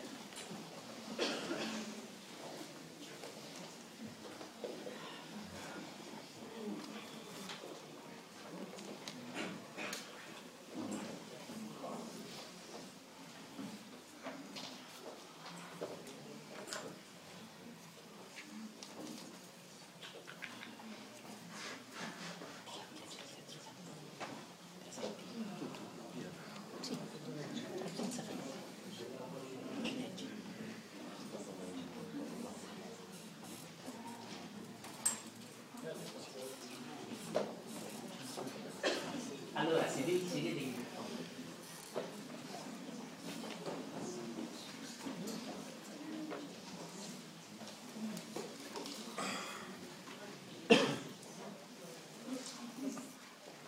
Ricevendo continui bombardamenti negativi dell'inconscio, basta vedere il telegiornale, eh, basta vedere un film o aprire un quotidiano, reputo sano bombardare un po' il tuo inconscio nell'altra direzione. Quindi quando ti invito nel silenzio a vedere un'immagine, non interpretarla. Quando ti faccio la domanda, non cercare la risposta mentalmente. Lascia che la domanda scenda piano piano profondamente dentro. Sapete, l'esperienza non ci credo più. Nel senso, quello si alza, grazie che fego, adesso sì, gira la curva e dopo quattro giorni è il solito coglione. quasi sempre, non voglio dire io che mancate a miracoli, ok? Ma in generale, quelli che si fomentano, non vedi se io presto a Dio. Poi tra tre ore sta a fare la solita canna. Veramente, si fomenta soltanto e pensa di dare gratitudine a me dicendo che fregata, fregassa, ho visto l'arcangelo Michele. Non è vero. Al contrario, so per esperienza che il lavoro più importante è quello silenzioso, che non fa scena quello che scende dentro di te facendoti una risata, osservando una cosa, meditando, ma con calma, come cresce un dente, tu non te ne accorgi. Capisci? Ti svegli la mattina e dici, "Eh, ma vedi un dente. Se è così, è un dente di plastica. Capisci? Oppure sei un mostro. Un americano a Roma io vorrei fare un giro sul Calesse. Quanto essere? 50 euro per me.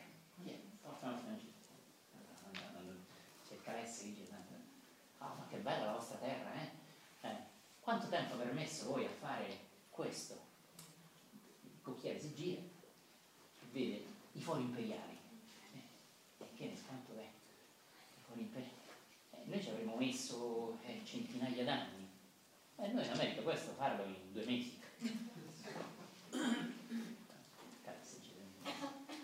Americano fa foto, un po' stanco quasi di sta Roma, pensavo chissà che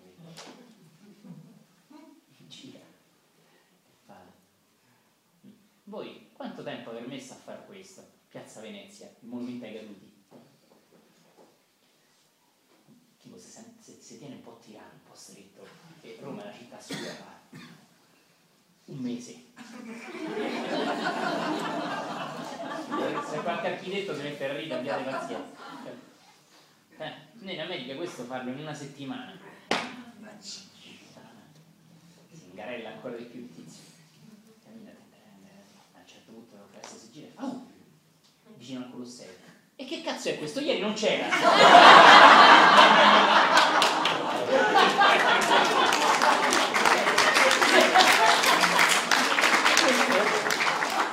Così, così, così, la gente che dice che, che ah io ho visto, ho capito, grazie, fighissimo, è, è come il Colosseo, è una finzione. Molto più importante il lavoro che non fa scena, che non ti vende. Io ho visto, tu stai dicendo gli altri non hanno visto e tu hai visto. Quindi, ah, ma sì, adesso sono un uomo lì, lo chiami tra, tra quattro giorni, è depresso di prima. Vedete? Perché ci si illude, perché è una presa in giro, perché non si conosce il vero profondo lavoro di un iniziato, che è sottile, che si basa su vibrazioni, su forme pensiero che. Con questo non voglio dire che non esista l'illuminazione istantanea, ma quell'illuminazione è sempre il frutto, magari in altre vite o magari in questa, di un lavoro profondo che la persona ha fatto su se stessa. E non del che cazzo fa questo coso? Ieri non c'era. Capite? Qualcuno ci ha lavorato e anche arduamente per trarre di quel Colosseo, e tra l'altro resistito a terremoti, eccetera, eccetera. Mio lavoro solido, sta, stanotte calma. Lo stesso, quando vedete queste immagini, lasciatele scendere in voi, ma non cercate subito, mi permetto di usare questa parola, la soluzione. Adesso sì, adesso sì, ora ho capito, eh, non è vero, non è reale, stai recitando, non è ancora te. Il dente lo ritrovi grande, ma non ti accorgi che di giorno in giorno cresce. La semplicità, l'umiltà. Quando vedete una cosa bella, fate la vostra, ma non fate cagnara, non fate scena. Veramente, siate umili e il vero lavoro interiore inizierà a brillare dentro di voi. Questo è importantissimo. Fate mai scena. Mettete turbanti, non volate sul tappeto. Semplici, umili, tranquilli. Capite? Questo è il lavoro vero. Quando si è umili, semplici, tranquillamente. Questo è un lavoro potente, di vita in vita, che vi troverete sempre. Per cui quando sentite questi messaggi che io lancio un po' al tuo inconscio, fateli entrare, ma non traduceteli in soluzioni per i vostri casini, perché non funziona così. Voi non dovete trovare una soluzione ai vostri problemi, dovete lasciare che i problemi cadano. Sono due cose completamente diverse. I vostri problemi non hanno soluzione. Chi è Megratto? Se tu trovi la soluzione a un problema, hai già trovato anche un altro problema. Non è così. Trovi un problema che hai risolto, domani è un altro problema. Quindi il problema che ti causava il problema sarà dovuto a un altro problema domani. Il problema che hai risolto ieri non è servito. Invece più importante è che il tuo bisogno di cercare una soluzione cada. E allora capisci l'essenza della vera meditazione, dove non c'è più una meta, una finalità, e tutto è adesso, qui ed ora. Cade il problema, non trovi soluzioni. Questo diceva Socrate, bellissimo, che dava sempre più importanza alle domande che alle risposte. Fortissimo. Ho chiesto al nostro grande Luca di leggere per noi il terzo canto. Vi prego di godervelo, godiamocelo. Ti carico un po' l'aspettativa qui se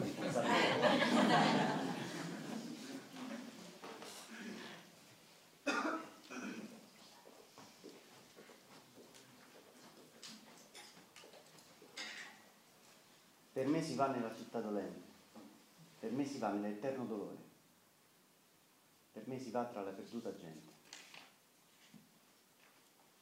Giustizia mosse il mio alto fattore, fecemi la divina potestade, la somma sapienza e il primo amore. Dinanzi a me non fuor cose create, se non eterne, e io eterna duro. Lasciatemi speranza voi che entrate. Queste parole, queste parole di, coloro, di colore oscuro vidio scritte al sommo d'una porta. Perch'io, maestro, il senso l'orme è duro e devi a me, come persona accorta. Qui si conviene lasciar ogni sospetto, ogni viltà, convien che qui sia morta. Noi siamo venuti al loco, ov'io t'ho detto, e tu vedrai le genti dolorose che hanno perduto il ben dell'intelletto. Poi che la sua mano alla mia puose, con lieto volto, ond'io mi confortai, mi mise dentro alle segrete cose. Qui di sospiri, pianti e alti guai risuonavan per l'aere senza stelle, perch'io al cominciar ne lagrimai. Diverse lingue, orribili favelle, parole di dolore, accenti d'ira, voci alte e fioche, e suon di manconelle facevano un tumulto, il qual s'aggira sempre in quell'aura senza tempo, tinta, come l'arena quando turbo spia. E io, che aveva d'orror la testa cinta, dissi, Maestro, che è quel che io odo? E che gente che par del duol si finta, ed egli a me. Questo, mis- questo misero modo tengo l'anime triste di coloro che visser senza infame e senza lodo. Mischiate sono a quel cattivo coro degli angeli che non fuor ribelli, né fur fedeli a Dio, ma per sé furo. Caccianli i cieli per non essere men belli. Nello profondo inferno li riceve. Alcuna gloria i rei l'avrebbe degli. E io, maestro, che è tanto greve allor che lamentar li fa sì forte? Rispose. Dicerolti molto breve. Questi non hanno speranza di morte.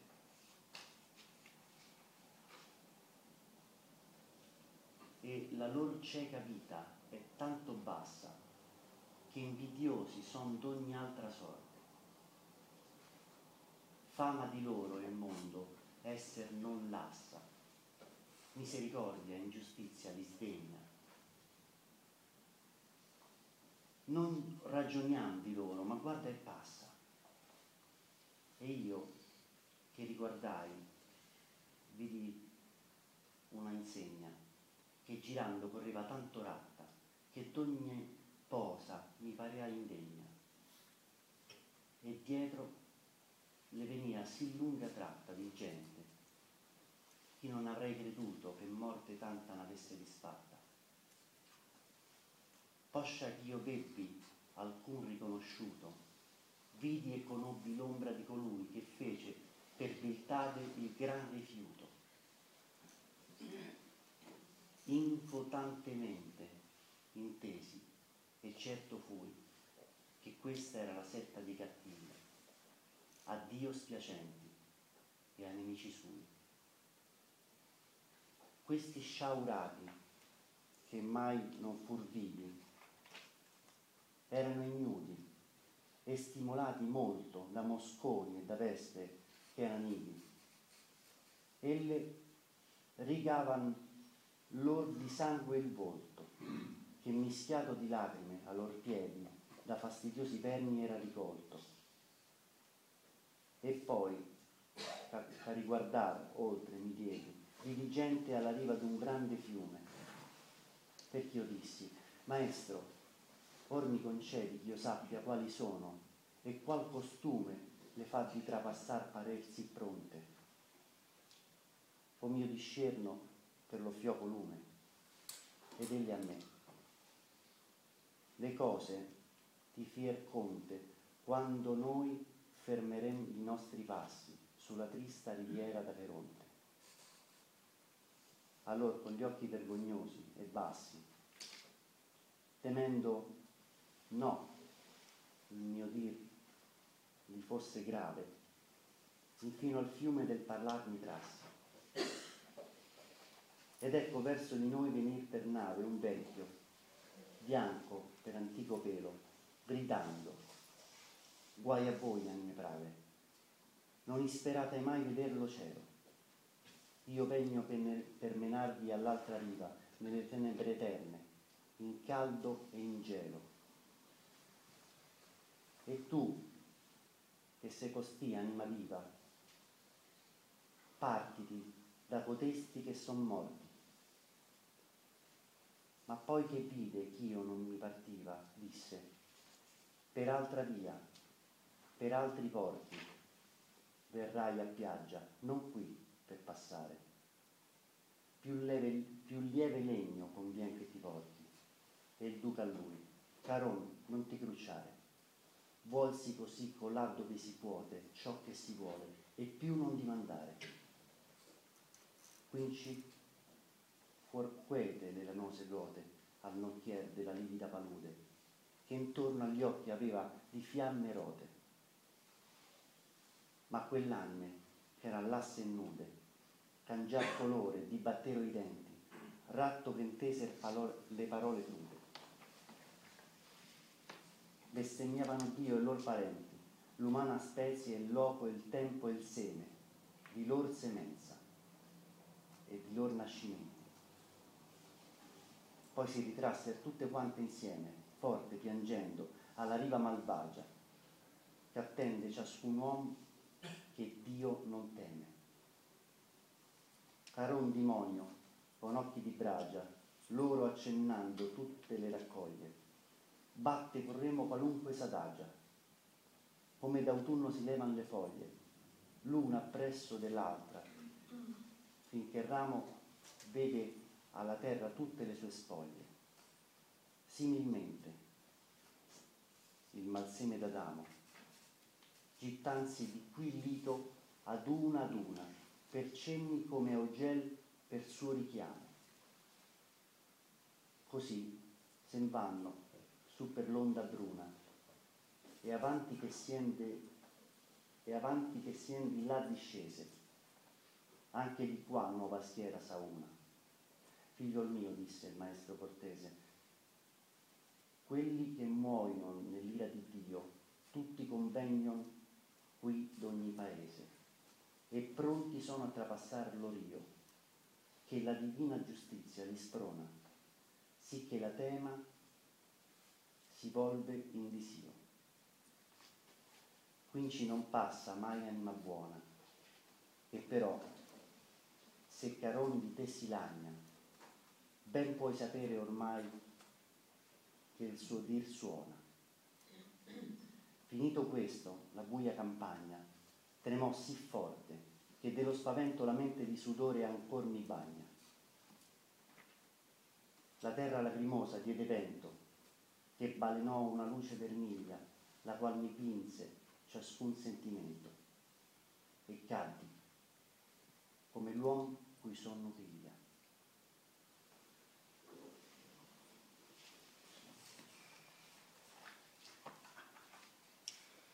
Scusate, considerare però.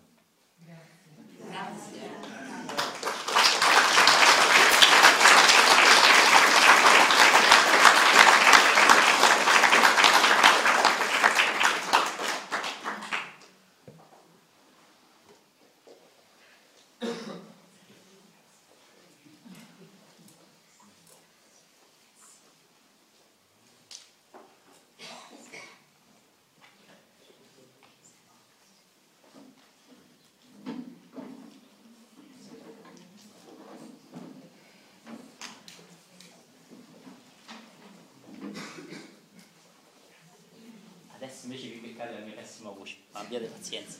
Luca, grazie. Il terzo canto inizia con uno stacco straordinario. È finito il secondo canto quasi con eleganza, con delicatezza, con un fiorellino, no? E improvvisamente, questo è tipico anche delle Neide, per chi l'ha letta all'inizio, vi consiglio di leggerla, non leggete soltanto i giornali, i quotidiani, le cose su internet. Compratevi l'Eneide e leggetela. Se volete un consiglio, compratele anche in versione in prosa. Se volete fare una cosa fatta bene, leggetela in prosa e in poesia. E allora andate proprio dentro a questo. Non dovete leggere tutte le note, perché quelle già vanno annoiate al liceo o all'università. Leggetele semplicemente da uno. Allora vedrete che tante cose della Divina Commedia tornano in Dante, che però straordinariamente le prende e le abbellisce, le migliora, le ingigantisce, le rende ancora più profonde, più ampie. No? Questo stacco è tipico di Dante e anche tipico del Virgilio. Quindi c'è una cosa bella, finisce un quadro, come un videogioco, inizia un altro, bam, drammatico. E come inizia il terzo canto? Con una porta che parla. Immaginate, quindi è un po' porta, un po' bocca. Quindi una porta parlante dà anche un po' il senso di essere masticati nell'entrarci dentro, no?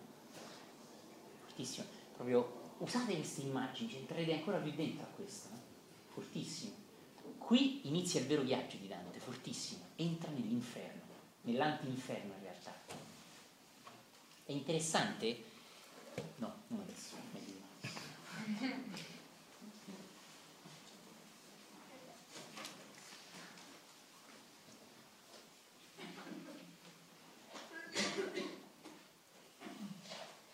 Per me si va nella città dolente, per me si va nell'eterno dolore, per me si va tra la perduta gente. Notate bene, La perduta gente sottintende che ti sei perso tu. Questa è una finezza nuova in Dante. Nel Medioevo era Dio a castigarti. Invece Dante dice una cosa molto, molto sottile, è attento a dirla, come Master Eckhart, come i mistici in quell'epoca. È attento, perché a finire abbrustolito come una salciccia era un attimo all'epoca. È attento a dirlo. Ma in Dante vedremo che nell'inferno non c'è mai un Dio che dice tu devi stare all'inferno, mai. C'è sempre una persona che si perde. Ma vedete, per me si va tra la perduta gente. La gente perduta sottintende il fatto che si è perduta. In qualche modo è responsabile se stessa di dove è. Capite? E quindi Dante, in maniera straordinaria rispetto al Medioevo, che invece anche molto tempo dopo Dante proponeva ancora l'immagine di un Dio cattivo, iroso, che giudica, che castiga, sottintende un Dio amorevole, che ti mette semplicemente dove tu ti sei messo. Lo so che avete studiato in un altro modo, ma vuotate la tazza da quello che già avete studiato, come la tazza dello zen. Ok? Che quello che avete studiato in un altro modo vi ha dato qualcosa, ma non vi ha dato quello che nel mio intento invece farvi arrivare attraverso Dante. Ok? So che sapete un sacco di cose, votate. Via. Sai, cestino elimina. Sei veramente sicuro? Ok. Parla anche qui con figure chiare a tutti. Vota. Stai qua fresco. Chi ha studiato più Dante e chi più è incasinato. Io a volte so, vedete, che chi insegna letteratura o ha studiato tanta letteratura, purtroppo si sente un po' in competizione con me. Questo non deve accadere. Non c'è nessuna sfida tra me e te. Non c'è nessuna sfida, io so che voi avete studiato molta più letteratura di me che io sono un asino, ma io sto facendo, volendo farti vedere qualcosa che nei libri tu non hai trovato studiando all'università. Lo puoi trovare solo nel libro di te stesso e non so quanto hai studiato quello. Lo so che c'è 110 lode e tutto quello, ma questo non vuol dire. Capite? Non mi scrivete le mail così, lo so che le sapete le cose. Veramente, siate semplici, vuotate la tazza e ascoltate umilmente e semplicemente, come bambini. Se non siete come bambini non vedrete il regno dei cieli. Il bambino non sa niente, se no che bambino è? Se sa tutto è un mostro. E noi sempre più riduciamo i bambini a piccoli mostri, perché pretendiamo che sappiano tutto, no? E velocemente sanno, acquisiscono. No? Invece pensate quanto è difficile lasciare i bambini negli anni e permettere loro di essere degli ignoranti a rischio, perché non sapendo le cose rischiano, no? ma sono vivi però.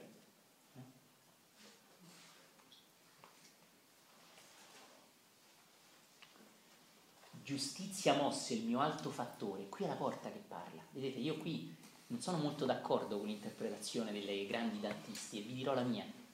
Chi è il fattore di chi? È il fattore che ha fatto la porta stessa, perché è la porta che sta parlando. I dantisti storcono il naso, ma lasciate che vi dica il mio punto di vista umilmente. Giustizia mosse il mio alto fattore. Chi è l'alto fattore? È Dio, colui che così in alto ha fatto questa porta, cioè ha fatto questo inferno. Quindi vedete, l'inferno inizia con un senso di giustizia. Non c'è un senso di castigo, la parola castigo non esiste. C'è piuttosto un senso di giustizia. E quindi entrando nell'inferno noi entriamo nell'avere ciò che tu hai seminato. Ed è giusto. Se hai seminato spine, come pretendi di raccogliere mele? Mm? Quindi in questo senso Dante, velatamente, elegantemente, non dà nessun senso di colpa o di castigo. Capite? Sempre vi arriverà il messaggio che ogni persona è lì dove vuole essere. Vedremo anche nel bellissimo canto quinto di Paolo e Francesca, dove parleremo dell'amore, del condizionamento e così, e dove tantissimi altri dannati all'inferno continuano a compiere la loro dannazione.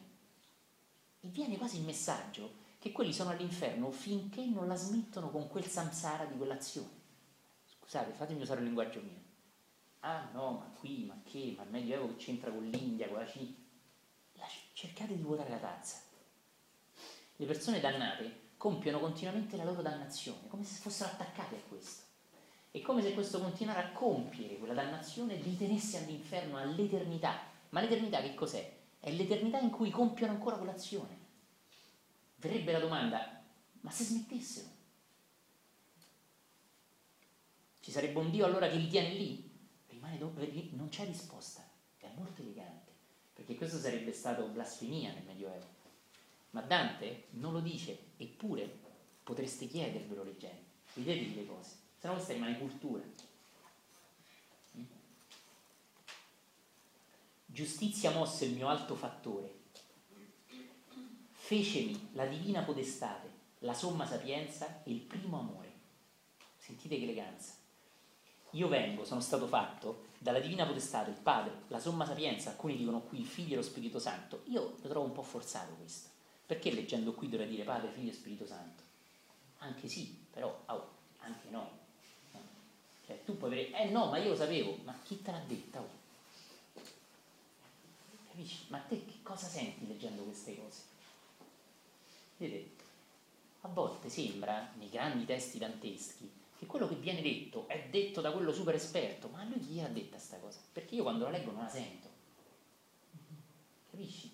Allora, ora dico una cosa orrenda, me lo posso permettere perché mica sono interrogato.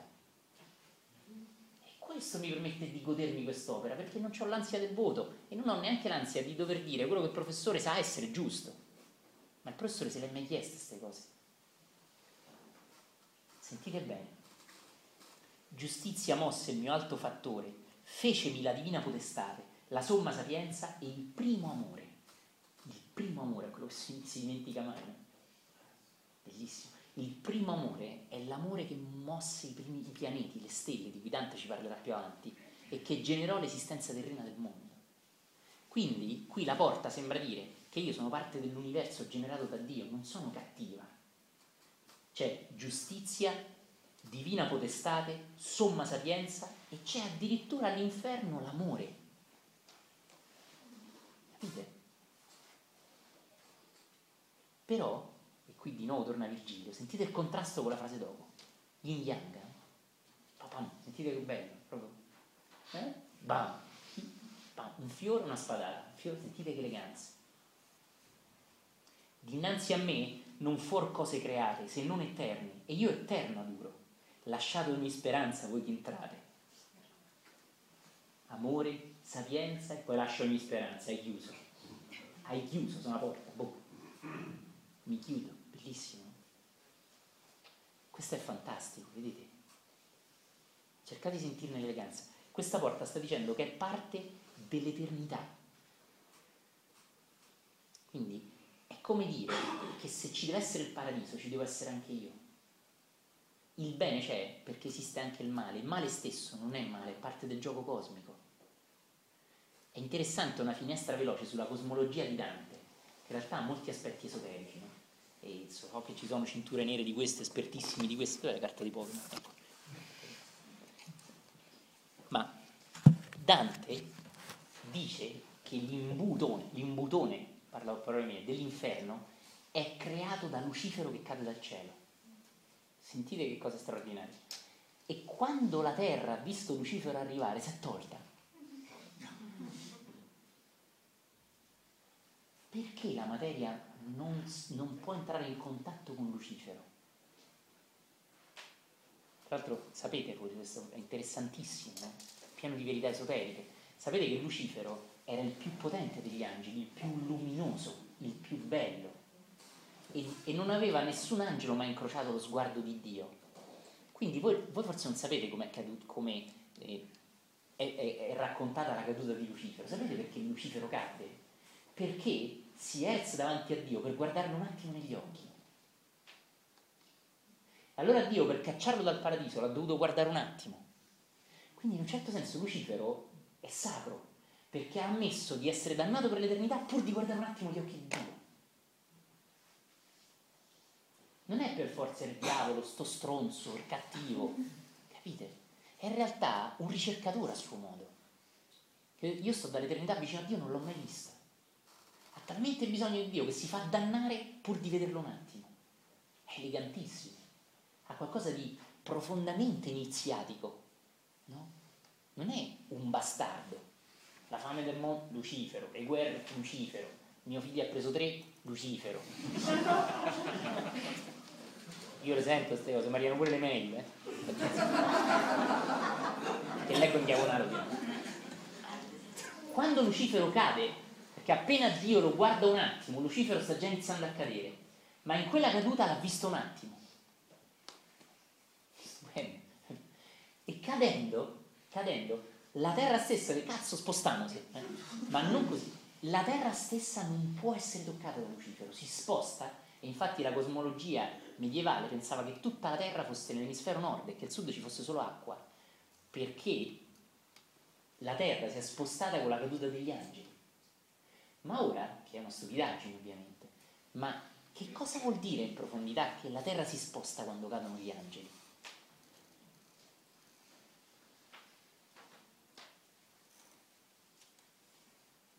Tu ti devi chiedere le cose, cazzo. Se no rimani un somaro. Ma, ma se tu ti chiedi soltanto che compro domani, quanto prendo, quante spese ho, diventi un cretino. Io, io vedo che a volte, quando chiederò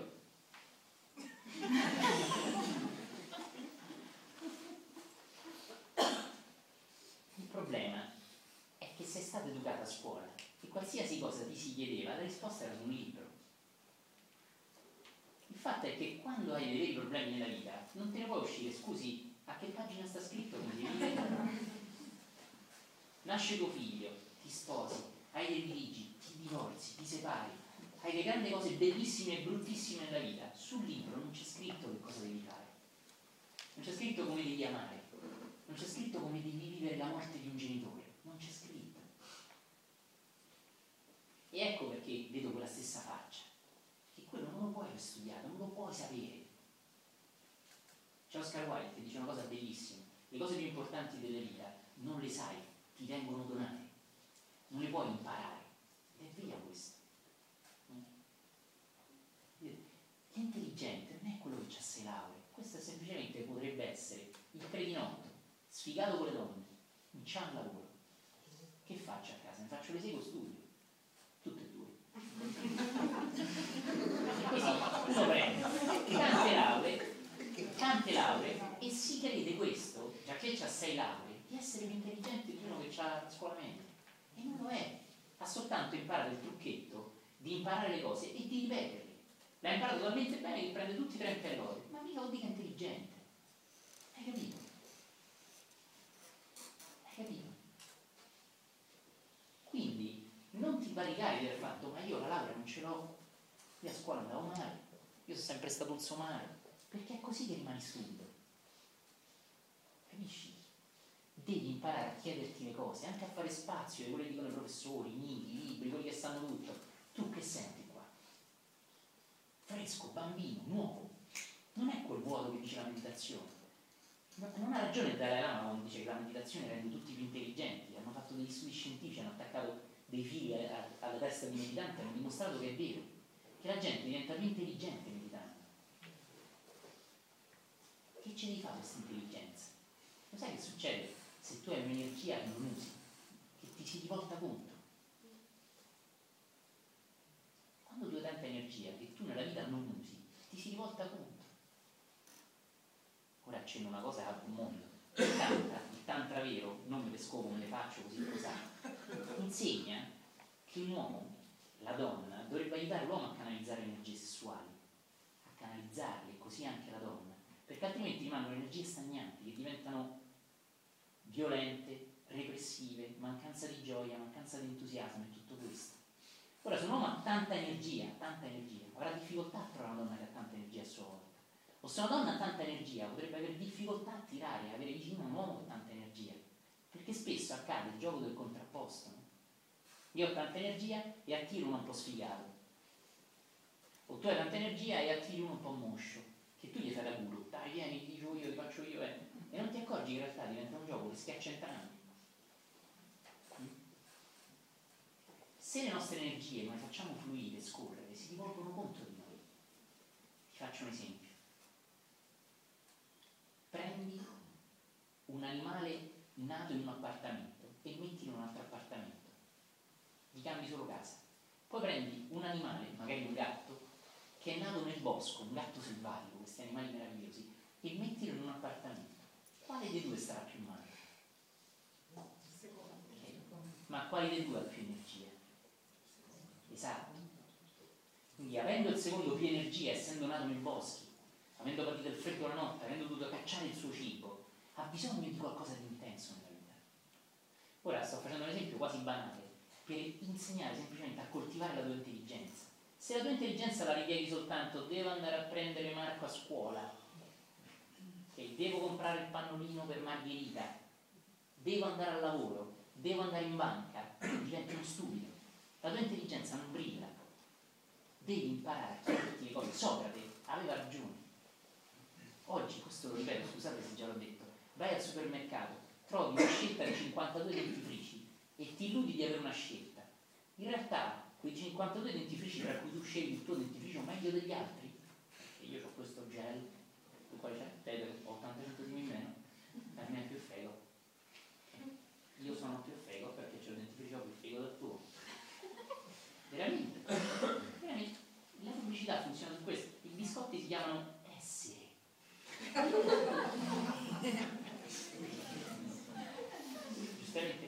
G, se è fatti con Dame Buddha sti biscotti. e invece ha fatto la barilla. Com'è che ti chiamano essere i biscotti? Perché? Perché quando tu compri i biscotti essere, sei qualcosa in più. Se tu invece compri un ventaglio, sei un coglione. Tu mangi il ventaglio e metti la panza, io mangio il biscotto essere. Guarda un po', già, già due, già c'ho un sguardo diverso. E così c'è il dentifricio e questo e quest'altro. Tu, se non sei intelligente, veramente intelligente, no 5 lauree, ma veramente acceso, acuto, profondo, ci cadi. La società che cosa vuole? Che tu compri un sacco di cose, che te ne stai buono, che magari lavori un sacco, ma la società si chiede se sei veramente felice. Il politico che governa, con tutto rispetto per la politica, si può chiedere se sei un essere realizzato spiritualmente. Quello che produce il biscotto e il dentifricio, ma che gliene frega se sei felice o no? Anzi, un po' gliene frega. Perché non devi essere troppo intelligente. Devi capire che il dentifricio da 3 euro è molto più buono di quello da 60 centesimi. Così compri. Così consumi. Capisci? Queste cose mi piacerebbe dirle io, ma le diceva Socrate, infatti non acchiapparla, erano ammazzati. Fine. Socrate era stato accusato di aver fomentato tutti i giorni, di aver minato alla tranquillità di Atene. Qual è la tranquillità? Andate in guerra, armatevi e partite. E Socrate dice, oh ragazzi, ma dove andate? Ma chiedetevi le cose.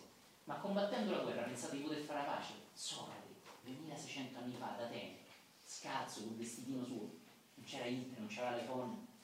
Perché diceva? Diceva chiedetevi le cose. Possiamo costruire la pace sulla guerra. Con la guerra si costruisce solo altra guerra e la pace che troveremo è solo l'attesa di una prossima guerra. C'è le cose straordinariamente profonde. E questa la società di Atene non faceva comodo. Oggi, se tu sei intelligente non fai comodo, ma se prendi sei lauree fa molto comodo. Perché ti può mettere un sacco di parte, fa un sacco di lavori. E perché sei un consumista di tutto il mondo, di tutto, capisci? Torniamo a me. Che cosa ti dice questo?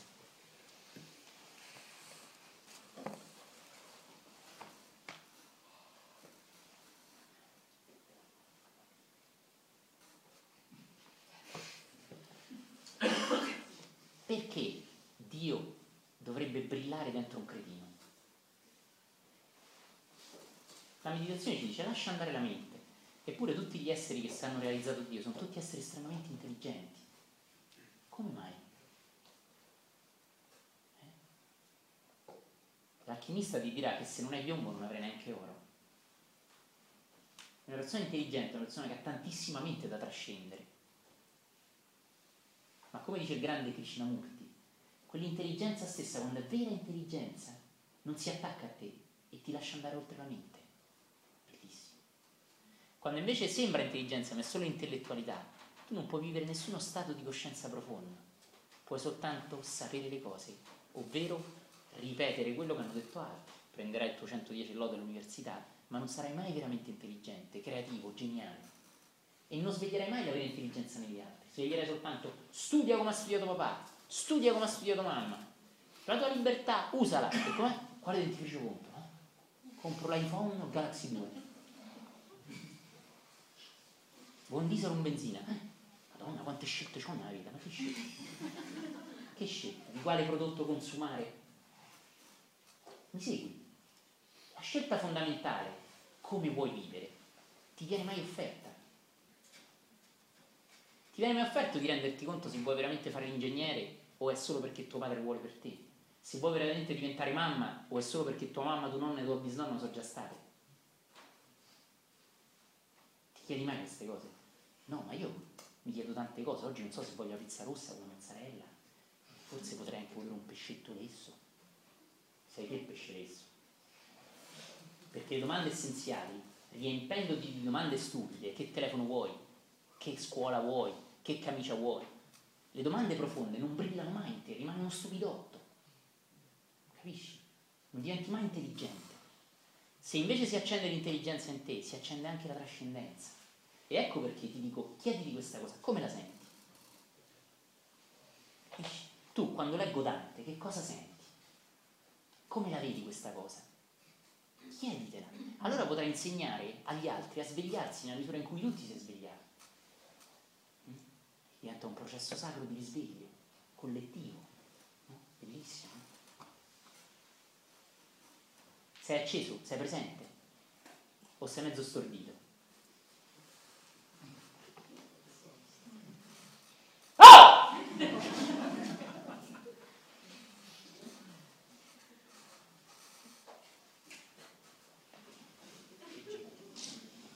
rimettere una cosa che viene prima della domanda che tu? Un attimo solo. Aspetta, leggo un po' per diverso. Acceso, ascolta. Il monticello di terra che si è fatto spazio per spostarci da Lucifero, che cade, guarda caso indovina che è? Il purgatorio. Eh, Che è sto purgatorio? Sta terra che si toglie per non toccare Lucifero. Eh, Allora Dante credeva che... Tutto bene. La stessa energia dell'usceria. Che è sto purgatorio? Poi è il posto bellissimo di persone felici di soffrire. Nel purgatorio troveremo persone felici di soffrire perché sentono che la sofferenza li eleva a Dio. Quindi chi è sto purgatorio? Che, che è terra che si è tolta da Lucifero. O Dio Lucifero. E si è creata la montagna del purgatorio, cioè dove l'uomo trascende il proprio dolore. Quindi si è creata, un po' pensate, fighissimo. Ma veramente, sì. Dante dice che il posto dove l'uomo trascende il proprio dolore si è creato per schivare la caduta di Lucifero.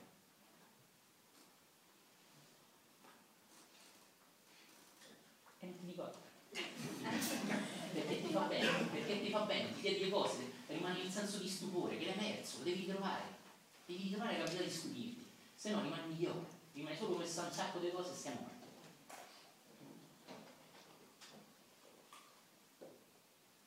Lasciate ogni speranza voi che. Sentite qua.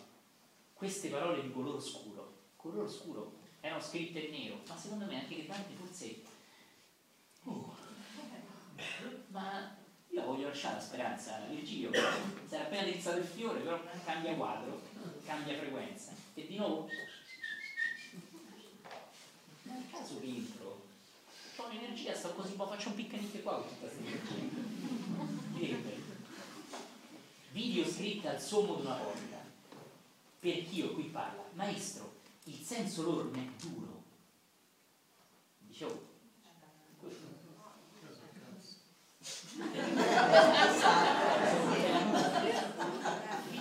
Quindi Dante, ora, guardate che bello, sta di nuovo riperdendo coraggio. Vi ricordate come Virgilio aveva dato coraggio a Dante? Sentite come glielo dà adesso. Adesso, già che è davanti alla porta dell'inferno, Virgilio non è più carino, amorevole, adesso è zen. Sentite bene, sentite Virgilio cosa dice. Ed egli a me, come persona accorta, qui si conviene lasciare ogni sospetto, ogni viltà conviene che qui sia morta. Morta. Zen. Se vuoi entrare, basta. Basta. La tua viltà deve essere morta. a Madonna, Santa Lucia, Beatrice, Virgilio. Oh, qua conviene, basta. Pensate Virgilio, Dante, sta porta che quasi mangiano, mamma mia, lasciatemi speranza, dove cazzo vado? Capisci? Vedete? Cioè, mentre il morto lasciare, lascerà tutte le speranze entrando, Dante deve lasciare non solo le speranze, ma anche la viltà. Invece gli altri, i dannati, sono pieni di viltà e infatti continuano ad essere dannati, lo vedremo questo. I primi sono gli ignati che incontriamo adesso. Cioè gli altri non lasciano la viltà. Eppure c'è un altro significato che vorrei farti notare. Dan, Virgilio sembra quasi dirgli, Dante, guarda che qua è pericoloso entrare se c'è ancora paura, perché la paura ti darà qualcosa di pericoloso all'inferno. Già che stiamo entrando in mezzo a persone virtuose, vili, grette, di basso livello, se tu c'hai paura, tu attiri dei vampiri. Quindi il suo è anche chi, chi ha vissuto dei viaggi astrali può capire le parole di Virgilio più profondamente. Gli elementali, le entità che succhiano energia, una specie di zecche, si vedono anche in Matrix, no? Anche questo può essere interessante. Sono degli esseri che succhiano l'energia e più hai paura e più ti si attaccano. Questo in realtà è valido anche per chi non ha vissuto dei viaggi astrali o per chi non ha visto le aure. Semplicemente non lo vedi, ma funziona anche così per te. Eh, funziona proprio così. Quindi attento, dice Virgilio, perché se hai paura va bene, ma qua dentro non puoi aver paura, perché se hai paura qui si mescolano dei meccanismi pericolosi. Vedete? Bellissimo quello che dici. No? Noi siamo venuti a loco dove io ti ho detto. Te l'ho detto che venivamo qui, Dante. Leggetela anche così, perché è bellissima. Oh, io ti ho detto che tu vedrai le genti dolorose, che han perduto il ben dell'intelletto, te l'ho già detto, te l'ho detto nel primo canto, te l'ho detto nel secondo, ancora al terzo stai qua. E dove l'ho detto, Dante? Bellissimo. Attenzione, perché qua di nuovo c'è yin yang. È bellissimo. Ora è duro, Virgilio, è duro, è zen, ma ora diventa subito amorevole. Poi vorrei farvi notare un'altra cosa, una finezza incredibile. Le persone, qui è bellissimo, il ben dell'intelletto. Le persone dannate hanno perso il ben dell'intelletto, ma non nel senso che non sono più consapevoli. Questi sono pazzi. Se vedono la tua paura potrebbe accadere qualcosa di pericolosissimo.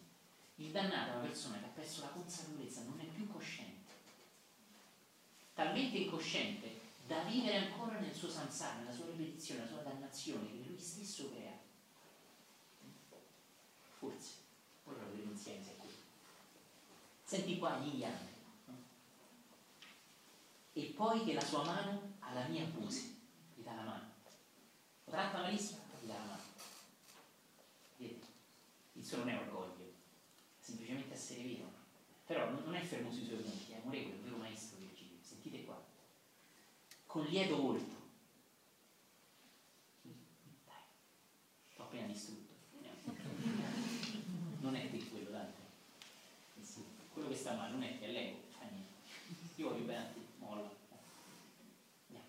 Sapete, Virgilio prende le mani, andiamo. Bellissimo. Cioè, guardatela anche così la figura, no? Virgilio lo prende le mani e lo porta, lo porta. È un vero maestro? Conduce, una guida, quella che nel cristianesimo un po' secondo me frainteso è la figura del pastore, che conduce il gregge. Ond'io mi confortai, senti qua che bello, mi mise dentro alle segrete cose. Dante sente che cambia frequenza, fatemi usare il linguaggio mio, perché Virgilio lo tocca, il tocco del maestro, gli dà la mano. E quindi Virgilio passa da una dimensione mentale a una dimensione del sentire e cambia subito frequenza. Si sente che viene messo dentro alle segrete cose. Non è ancora passato alla porta dell'inferno, ma già c'è entrato nelle cose segrete. Meraviglioso. Questa è una cosa molto iniziatica, molto esoterica. Il maestro tocca il discepolo pronto e questo subito cambia frequenza e realizza delle verità, sente le cose segrete, è pronto a vederle. Straordinario.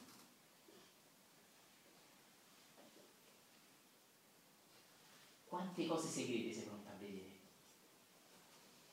no col pin su Skype. Lo vedo solo io, segreto.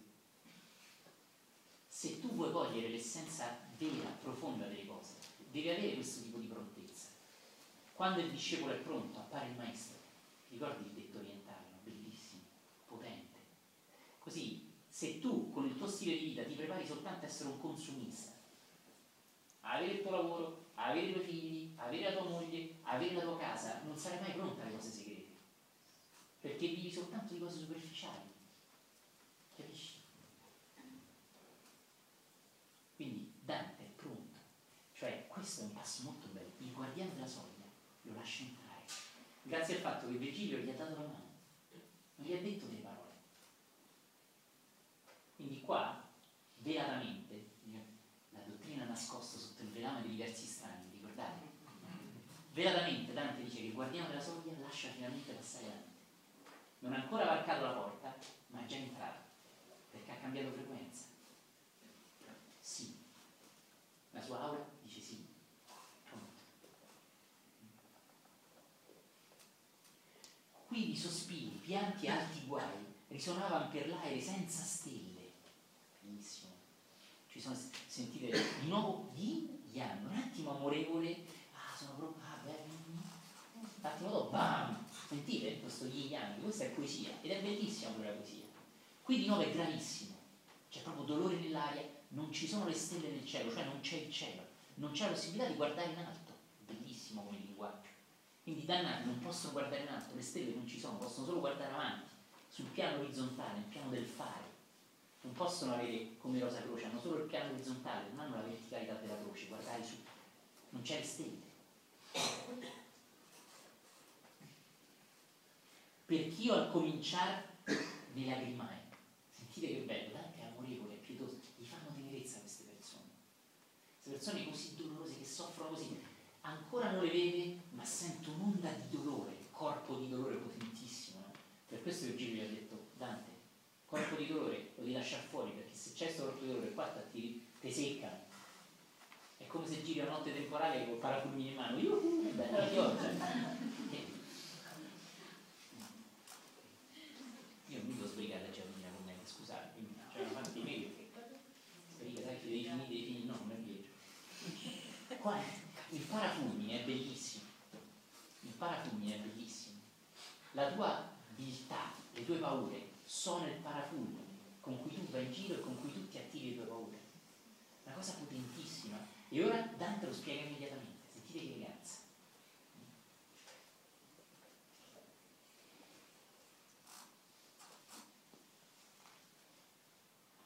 diverse lingue, orribili favelle, parole di dolore, accenti di ira, voci alte e fioche e suon di manconelle facevano un tumulto, il qual s'aggira sempre in quell'aura senza tempo tinta. Come l'arena quando turbo spira. Sentite che eleganza anche questo, no? C'è l'assenza di tempo nell'inferno, come se fosse l'eternità di cui Gesù, ci dice nei Vangeli apocrifi. Però qui è un'assenza di tempo diversa. Permettetevi di dirlo così, quando stai male non ti passa mai. Una cosa molto forte, a livello molto molto basso, ma a livello più alto, ricordate il Vangelo di Giovanni? Madonna che bello, questa è bellissima.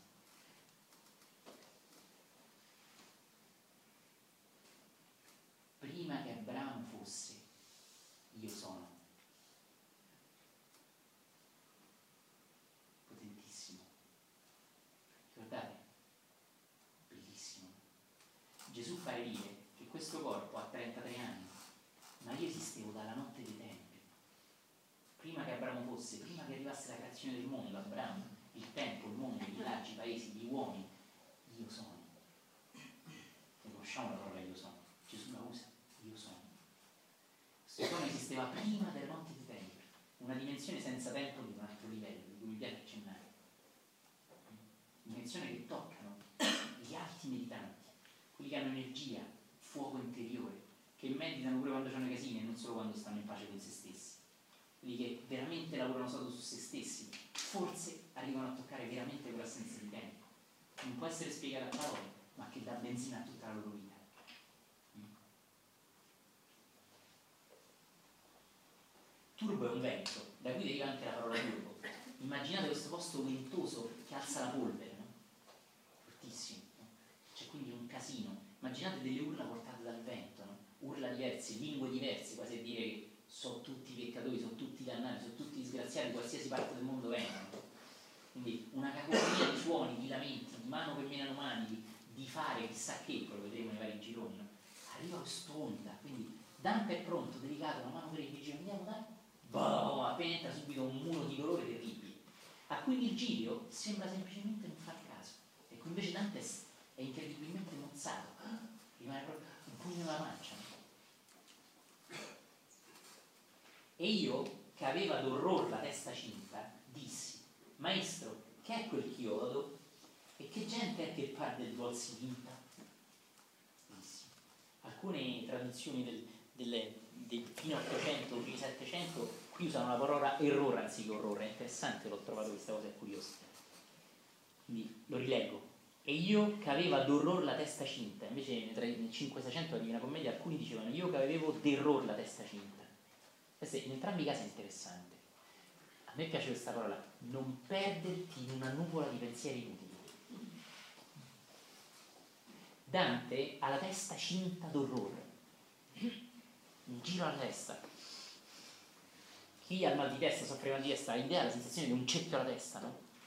E questo orrore, questo anche errore, l'errore che ha portato alla dannazione delle persone, gli schiaccia la testa. Vedi, proprio schiacciato da tutto questo. Maestro, che è quel chiodo? E che gente è che par del duol si vinta, così vinta dal dolore, così schiacciata? Chi sono questi? Maestro, chi sono questi che, che mi scoppia la testa? Che, eh, c'è troppo orrore che, che mi schiaccia. Di nuovo, paura. Bellissimo. Sentite la potenza di Virgilio. Ed egli a me, questo misero modo, tegno l'anime triste di coloro che vissero senza infamia e senza lodo. Sono ignari, no?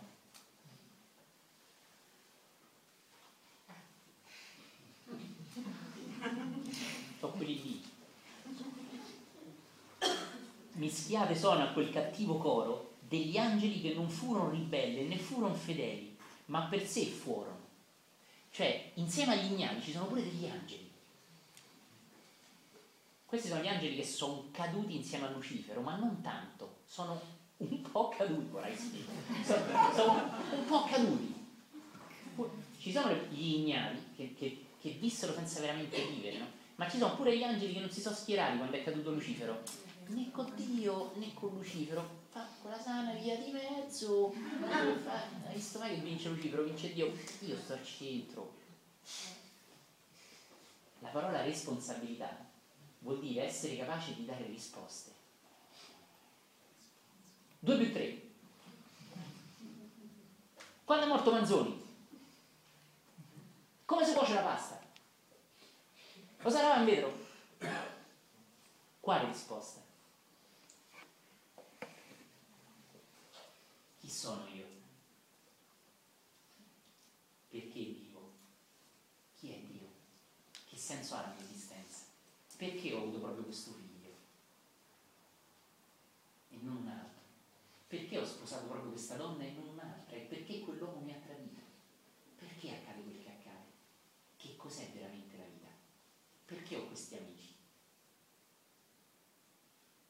Questa è l'abilità di dare una risposta a queste domande della persona responsabile, cioè matura, veramente matura, in senso spirituale, che credi nada, hai 18 anni sei maggiorenne. No? In realtà chi è maturo veramente?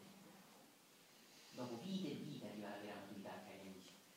E arriva quando inizi a respirare veramente il profumo della propria profondità, del Dio di noi. Prima non siamo maturi, prima siamo solo grandi, vecchi, ma non siamo maturi. Detto bene, perché dico questo? Mi sono dimenticato. Correggendo. Chi sono gli ignavi?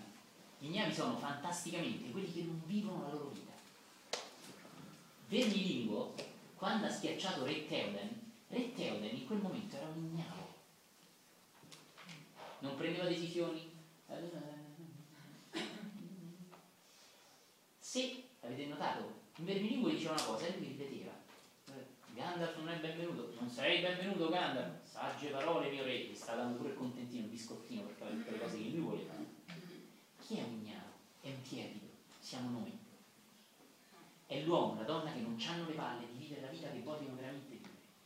Quando questo accade arrivano le malattie, i problemi, ma in realtà sotto nessuno dice mai ma stai veramente vivendo come vuoi. Non è tardi. Spesso è veramente tardi, ma mai troppo tardi, però un po' tardi sì. Questo va detto.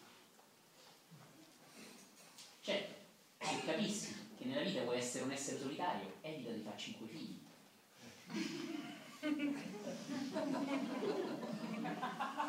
Che ne pensi?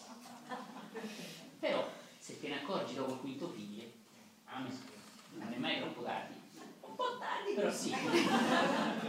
E questa cosa va detta. Se no sembra c'è bene, tutto bene, tutto è buono, e no, solo quando arrivi su un piano alto, ma prima in quel piano non ci sei. Il male c'è, il male che causi col tuo modo di vivere. Ok? Se uno che ti piacciono le avventure, non ti sposare. Perché ti devi sposare? Ogni settimana c'è una donna diversa, perché devi far soffrire quella poveretta? Voglio dire che quel tuo un po' tardi diventa un po' di dolore negli altri. Ben venga accorgersi, ma ben venga ancora meglio creare meno dolore. Idem. Vorrei vivere da maestro di windsurf alle Hawaii. E allora perché stai in una banca? Che fai come impiegato in un ufficio? E perché hai fatto il mutuo per comprarti una casa? Perché lo vuole mia mamma. Ma allora è la vita di tua mamma, non è la tua vita. Non è banale quello che dico, cari amici. E in questo siamo tutti un po' ignari. Vedete, qua noi pensiamo che Dante entra in un posto e ci sono gli ignari e poi cambia quadro e ci sono altre persone. In realtà non è così, questa cosa l'ho già detta. Dante entrando nell'inferno sta trovando il primo demone di se stesso, ed è la tiepidezza. Dante, superando gli ignari, avrà lasciato dietro di sé la sua tiepidezza, cioè superando gli ignari si sarà liberato del suo essere tiepido. Questo è il senso dei gironi, come direbbe il grande Ballester, come una volta mi diceva. Il senso della trascendenza è quello di passare attraverso.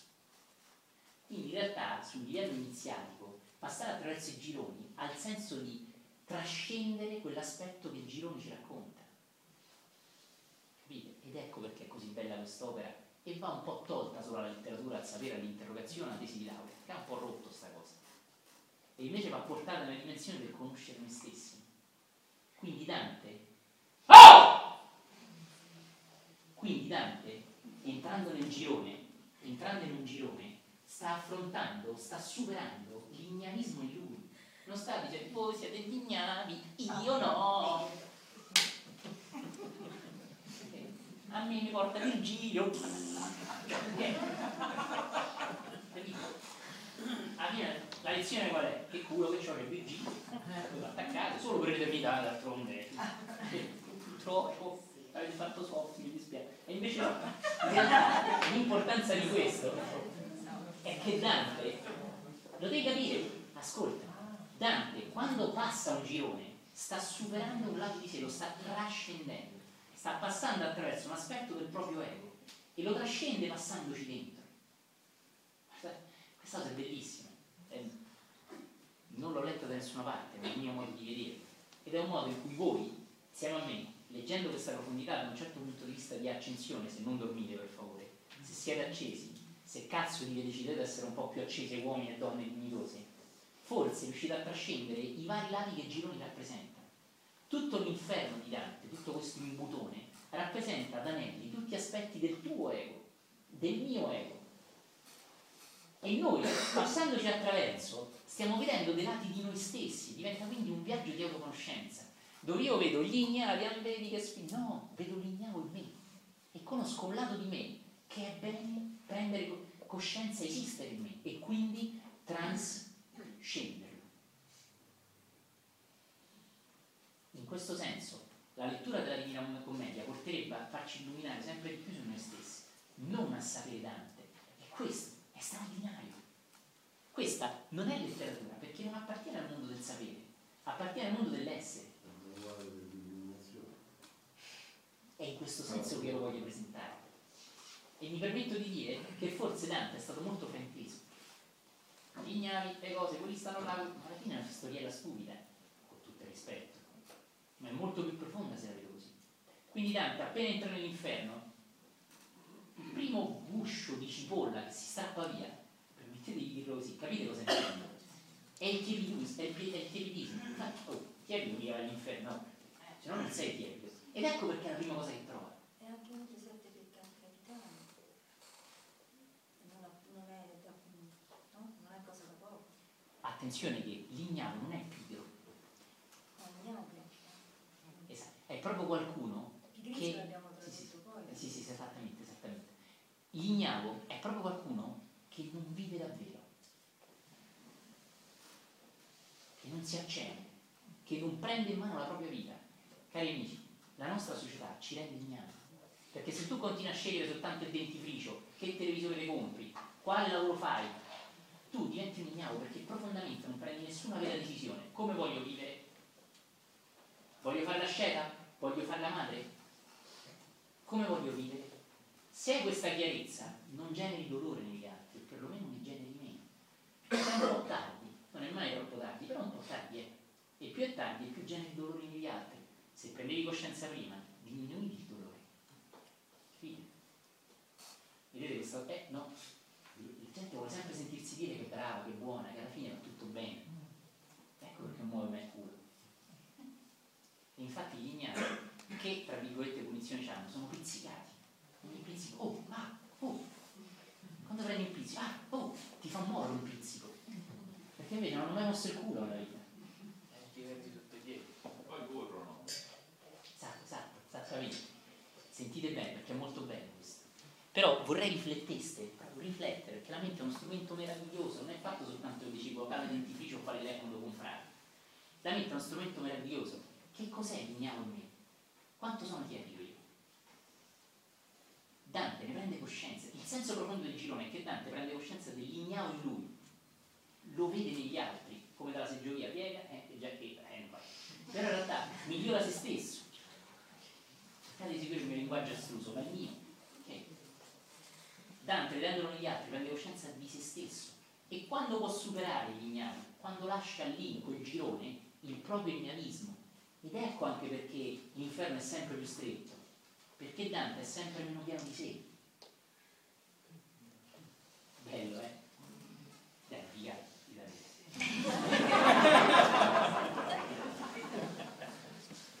È bellissimo, non ci viene mai detto. Ricordate la porta stretta la porta grande? È più facile che un ricco, è più facile che un cammello entri nella bruna del lago che un ricco entri nel, cielo- nel regno dei cieli. In realtà la parola ricco vuol dire pieno di sé. E noi invece eh, c'hai i soldi, vai all'inferno, tieni. Molto superficiale, molto superficiale, molto vendicativo. Non è religione. Ma può un grande maestro aver detto una cosa del genere? Hai detto che tu sei povero, vai al paradiso. È così facile. Allora il paradiso me lo compro come? Dando tutti i soldi ai poveri. Io ho 2 miliardi, il paradiso vale 2 miliardi perché do tutti i soldi ai poveri e mi sono comprato il paradiso. Non è così facile, e invece no. Non è così facile, devi diventare consapevole. Se no, vedete, te compri il paradiso. Una volta ci parlavo con un prete si è- arrabbiato, eppure io mi sono arrabbiato. Ero ragazzo, ero, da ragazzo ero un po' troppo samurai. Mi ricordo che ho detto, ma scusa, se i ricchi vanno all'inferno, i poveri vanno al paradiso, vanno in paradiso. Se io sono ricco e regalo tutti i soldi ai poveri, ecco, mi ha fatto San Francesco. No, no. San Francesco mica si è comprato il paradiso. Questo era francescano. Allora ho detto, allora basta che io regalo dei soldi ai poveri e vado in paradiso. Eh figlio mio, ma è un gesto profondo. Ho detto, ma così non mi compro il paradiso. Ma te lo sai mai che io così mi sto comprando il paradiso. Francesco non si è mosso così. Non è che ha detto, sai che c'è? Solo i poveri vanno in paradiso. Chi è? Poverelli, prendete soldi. Cioè, cioè voi siete poveri e state andando in paradiso. Prendete i soldi miei. Andate all'inferno. Eh, Veramente. Cioè, è, è orribile se ci pensi. Allora, donare qualcosa agli altri è una cosa terribile. Tu sei povero e stai per andare in paradiso, io ti do un milione di euro vai, vai, bello, vai. E batte.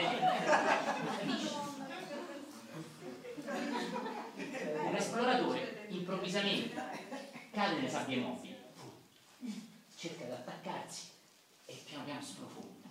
Si trova nell'Africa nera, guarda in lontananza, aiuto, aiuto, aiuto, si avvicina a un uomo di colore.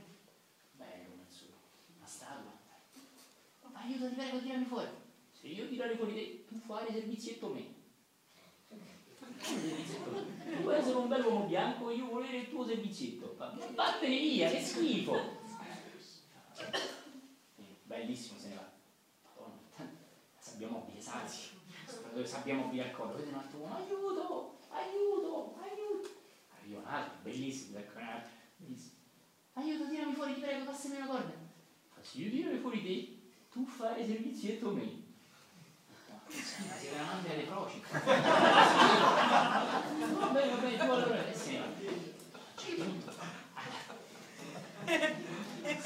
ah, le sabbie mobili fino al naso, aiuto! A un certo punto vedo un uomo in lontananza, aiuto, aiuto! Arriva quest'uomo, un altro nero, aiuto, ti prego, tirami fuori, ti farò tutto quello che vuoi. Questo si avvicina, muori brutto frocio!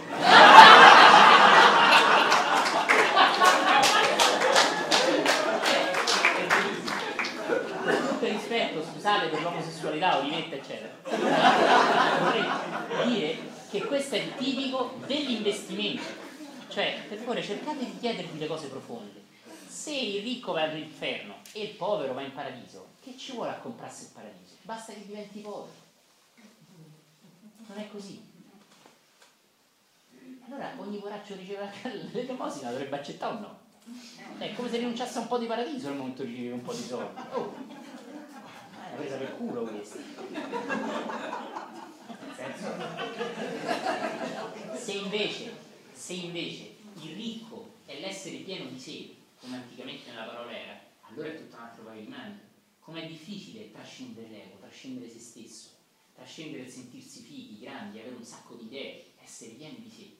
Questo è un lavoro, no? È il lavoro interiore, è la stessa cosa che ci racconta Gautama il Buddha.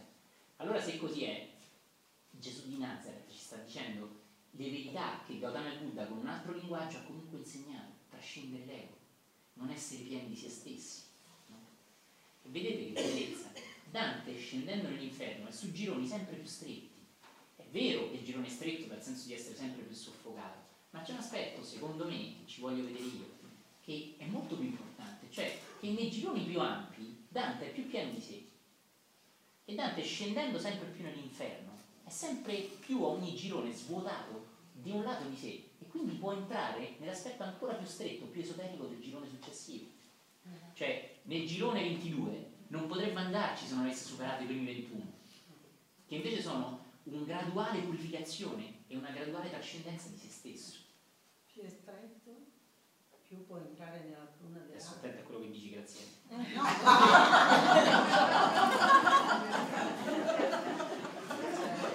Esattamente, esattamente, è questo che volevo farvi notare.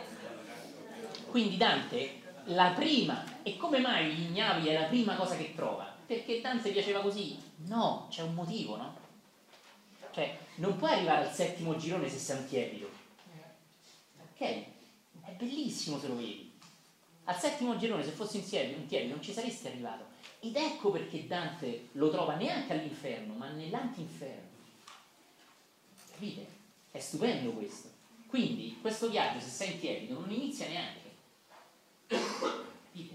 Quindi, guarda un attimo da questo punto di vista. Virgilio lo mette dentro alle cose segrete. E appena Dante vede le cose segrete, vede che la prima cosa di cui si deve liberare è l'ignanismo, cioè deve essere un essere totale per andare avanti. Deve essere un guerriero. Deve sguainare quella spada che abbiamo visto a Teoden. Vai a dire che è un tiepido. Ok? Bello, eh? È bellissimo se lo vedi, ma non è bello qui, è bello dentro di noi. L'uomo può iniziare il cammino di autoconoscenza entrando nella parte inferiore di sé, da cui deriva la parola inferi, la parte inferiore di noi, solo se non è tiepido. Se, non, se è un tiepido non può andare avanti. Il Vangelo è pieno di questi riferimenti. L'Apocalisse forse ricorderete, no? Se non sei né caldo né freddo io ti vomiterò. No? Adesso non voglio entrare anche in questo, però il tiepidismo è molto presente nel Vangelo e anche nella Bibbia, è molto forte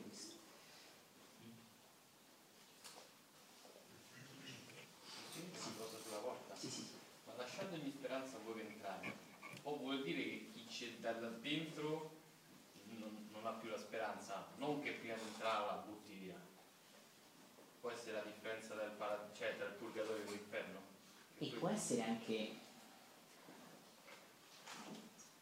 che io sto lì dentro fin quando sto in questa condizione. Eh, per quello, perché quindi eh. sembra che invece tu ci entri, no, basta, sei wow. stato mandato lì, così ci hanno voluto far credere Invece sei tu che, visto che hai buttato fuori la speranza, rimani chiuso lì. Esattamente. Cioè, la domanda di Paolo è molto profonda. Eh, vedi che bella cosa. È anche la chiave d'uscita. Dall'inferno non si esce, oh, nel Medioevo non puoi dire questa cosa, eh? L'inferno è dannazione eterna. Ma se è buttate ogni speranza voi che entrate, può anche essere ne uscirete quando ritroverete la fede. Può essere il rigo nascosto, che magari era scritto in caratteri bianco su bianco, tono su tono, e non si è visto. Se io sto dicendo butta la speranza entrando, forse ti sto dando anche la chiave d'uscita da un posto che tu non puoi mai uscire, non si può dire. Bello, no? Sì, bellissimo, bravo, queste domande bellissime sono. Così c'ha molto più senso. Bello. E dà anche un'indicazione su di te, no? Sull'inferno che ti puoi trovare a vivere un giorno. Perché non ho, non ho speranza di, di poter risolvere la cosa. O di lasciar cadere la domanda. E ora la domanda più stupida invece. Vai, falla Jack. Io, io ricordo che anche la mia professoressa mi ha detto questa storia, però lei aveva detto che io aveva scagliato il Lucifero. Lo so. E, Anche a me è stato detto così. Eh, ma questa cosa Per questo lo racconto. è scritta, eh, così è un'altra chiave proprio. È scritta lì o come lo sapete? È scritta nei canti più avanti della parte del Purgatorio accenna questo e poi lo accenna anche, i più secchioni lo sanno, nelle altre opere di Dante. No? Vi ricordate quali?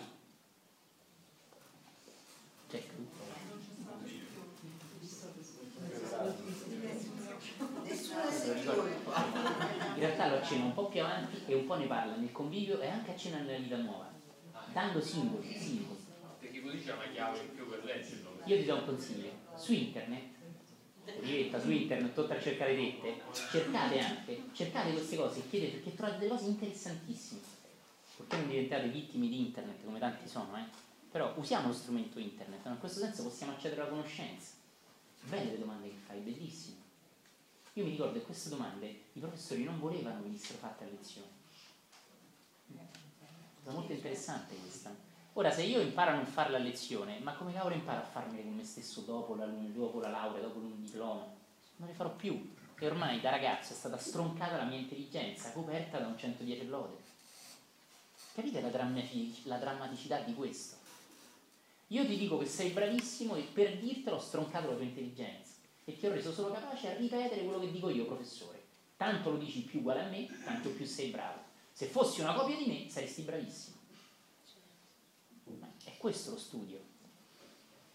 Capite? C'è questo bellissimo film vi consiglio di rivedere, Carpe Diem, no? Cogli l'attimo. È bellissimo, quello è un professore vero, no? Che rende gli allievi, gli studenti intelligenti, non intellettuali. No? Bene. Anche una cosa che vi voglio far vedere, che diceva anche Gasman e dice pure Benigni, la bellezza, l'eleganza di usare il verbo essere furono in tre modi diversi. Senti qua. Degli angeli che non furono ribelli, né fur fedeli a Dio, ma che per sé fuoro. Vedete che bellezza. Furono, fur, fuoro. Vedete che eleganza anche. no? È una finezza che è bello cogliere. Siamo italiani, questa è la lingua italiana, è la madre della lingua italiana, bellissimo. Però non parlate così in giro, perché anche se no... Cacciali i ciel per non esser men belli, né lo profondo inferno li riceve, ch'alcuna gloria i re avrebbero delli, i rei avrebbero delli. Che cosa sta dicendo? Che gli ignavi non li vuole nessuno, né il cielo né l'inferno.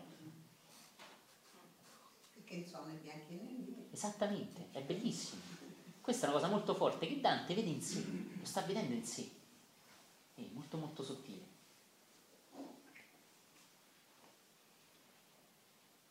Sentite che bello. E qui Dante, eh, con la domanda col telequiz, alla fine Virgilio si rompe le palle, è bellissimo. Dico a parole mie, ma è così. E io, allora, maestro, che è tanto greve allora che lamentarli fa sì forte? La domanda di Dante è molto intelligente, ma questi, ma perché si devono lamentare? Non hanno mai combinato niente. Che perché si devono lamentare? Sentite, bellissimo. Rispose, dice Rodti molto breve oh, a Dante queste domande, mo ti rispondo al volo, eh? È bello, è di nuovo Zen, è di nuovo la, la versione Zen, è gli angeli gira, è bellissimo. Ti dirò molto brevemente. Questi non hanno speranza di morte. Perché non hanno speranza di morte? Perché nella morte c'è il giudizio, c'è la fine, tra virgolette, della sofferenza. Quindi questi non verranno neanche giudicati da Dio su un piano su un punto più, esoterico, più exoterico. Non hanno neanche diritto a essere giudicati perché non hanno fatto niente. Non hanno veramente fatto niente. Quindi i veri dannati sono gli ignavi.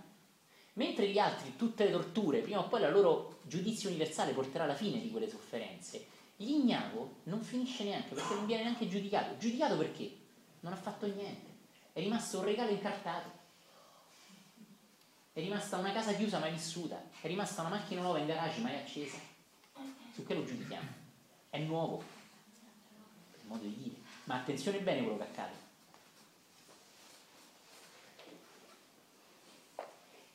La loro cieca vita è tanto bassa che invidiosi sono d'ogni altra sorte, sono addirittura invidiosi dei dannati.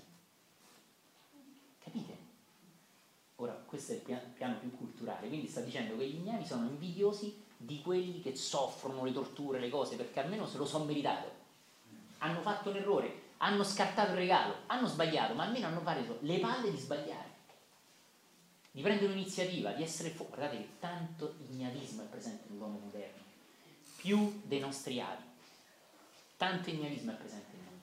Perché oggi fai tutto su internet, oggi non ti sbilanci, oggi su Facebook non sei per Giorgio della Selli, sei Mago Merleno.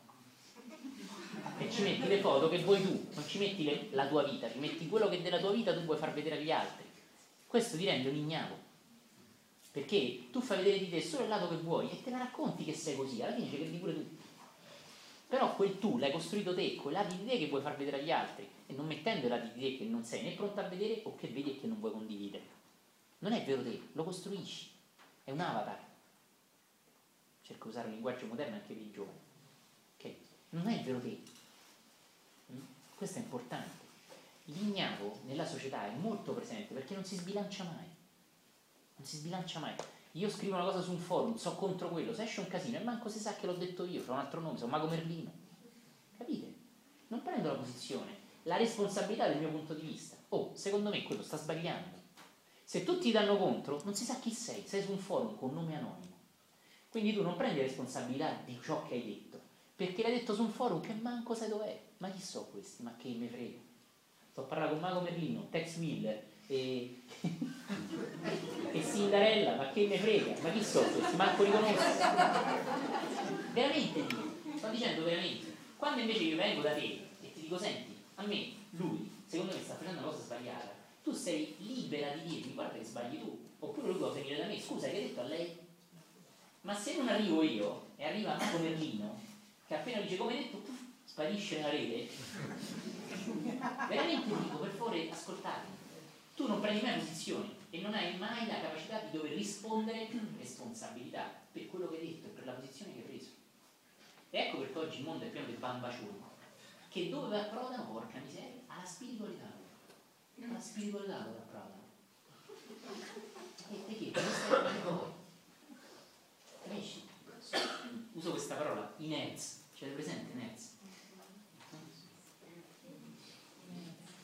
Passano vita davanti al computer, fanno niente, sono degli ignavi, non, non prendono mai decisioni nella vita, non hanno mai il coraggio né di amare una persona né di lasciarla, né di dire questa cosa nella vita la voglio, né di dire questa cosa nella vita non la voglio, e passano, se non sei attento, per quello che le cose ti lascia accadere.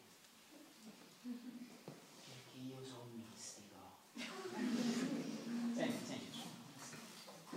Io il figlio non so se lo volevo, è accaduto. È bello, ma se sei pronto, perché se è accaduto dopo due anni, sei felice che è accaduto. Eh? A dire mortacci come stavo bene prima di un figlio, ma come mi hai detto che è accaduto? Che era il volere più alto a cui tu ti sei reso, mica ti sei tanto arreso, stai rosicando. Scusate, cercate di seguirmi. E la vita voleva che io facessi l'impiegato in quell'ufficio. E poi all'amico tuo che vive Una vita che ti piace un sacco dall'altra parte del mondo, che fai? Descrivi? Beato te. Ma come? La vita ti ha messo come la vita voleva? Sei Gautama il Buddha che lascia accadere cose? No. Vedete? Di che cosa sto parlando? Della differenza tra un ignavo e uno che lascia accadere le cose. Perché l'ignavo può sembrare un tipo in pace, ma in realtà è solo moscio. Può sembrare uno che accetta tutto perché è al di sopra, ma è semplicemente uno che non ha le palle per prendere una posizione. E allora attenzione quando diciamo lasciare accadere, fluire, entrare in uno sforzo. Deve essere una tua conquista, non deve essere una tua mosceria. Io questa cosa, scusate se la dico, la, trovo, la trovo tantissimo nei meditanti, che a volte non hanno la chiarezza per vedere che una cosa è lasciare accadere le cose, è una cosa è non decidere mai lasciare che decide la tua ragazza, tua moglie, tuo marito, tuo padre, tuo figlio, decidono tutti gli altri per te. Ma non perché tu lasci accadere, ma perché non c'hai palle di decidere. Di dire, oh, io questa cosa non la voglio. Questa cosa sappila, io non la voglio. Capite? Attenzione quindi quando vi raccontate che voi lasciate accadere le cose. Quando lasciate accadere le cose siete in uno stato di grazia, quando rosicate no. Eh, scusate se lo dico con linguaggio, ma la spiritualità deve ritornare pratica. L'ignavo non è un mistico, non è uno che lascia accadere, non è uno che accetta tutto, è uno spento, morto, che non vive mai. E questo può sembrare quello che si è tenuto sempre su quella giusta via di mezzo. Ma quale via di mezzo? È quella di al culo? No. No. Questa cosa a me accade anche nei rapporti intimi, no? Le persone che pensano che sono su quel giusta via di mezzo, quello è ignavismo, non è equilibrio.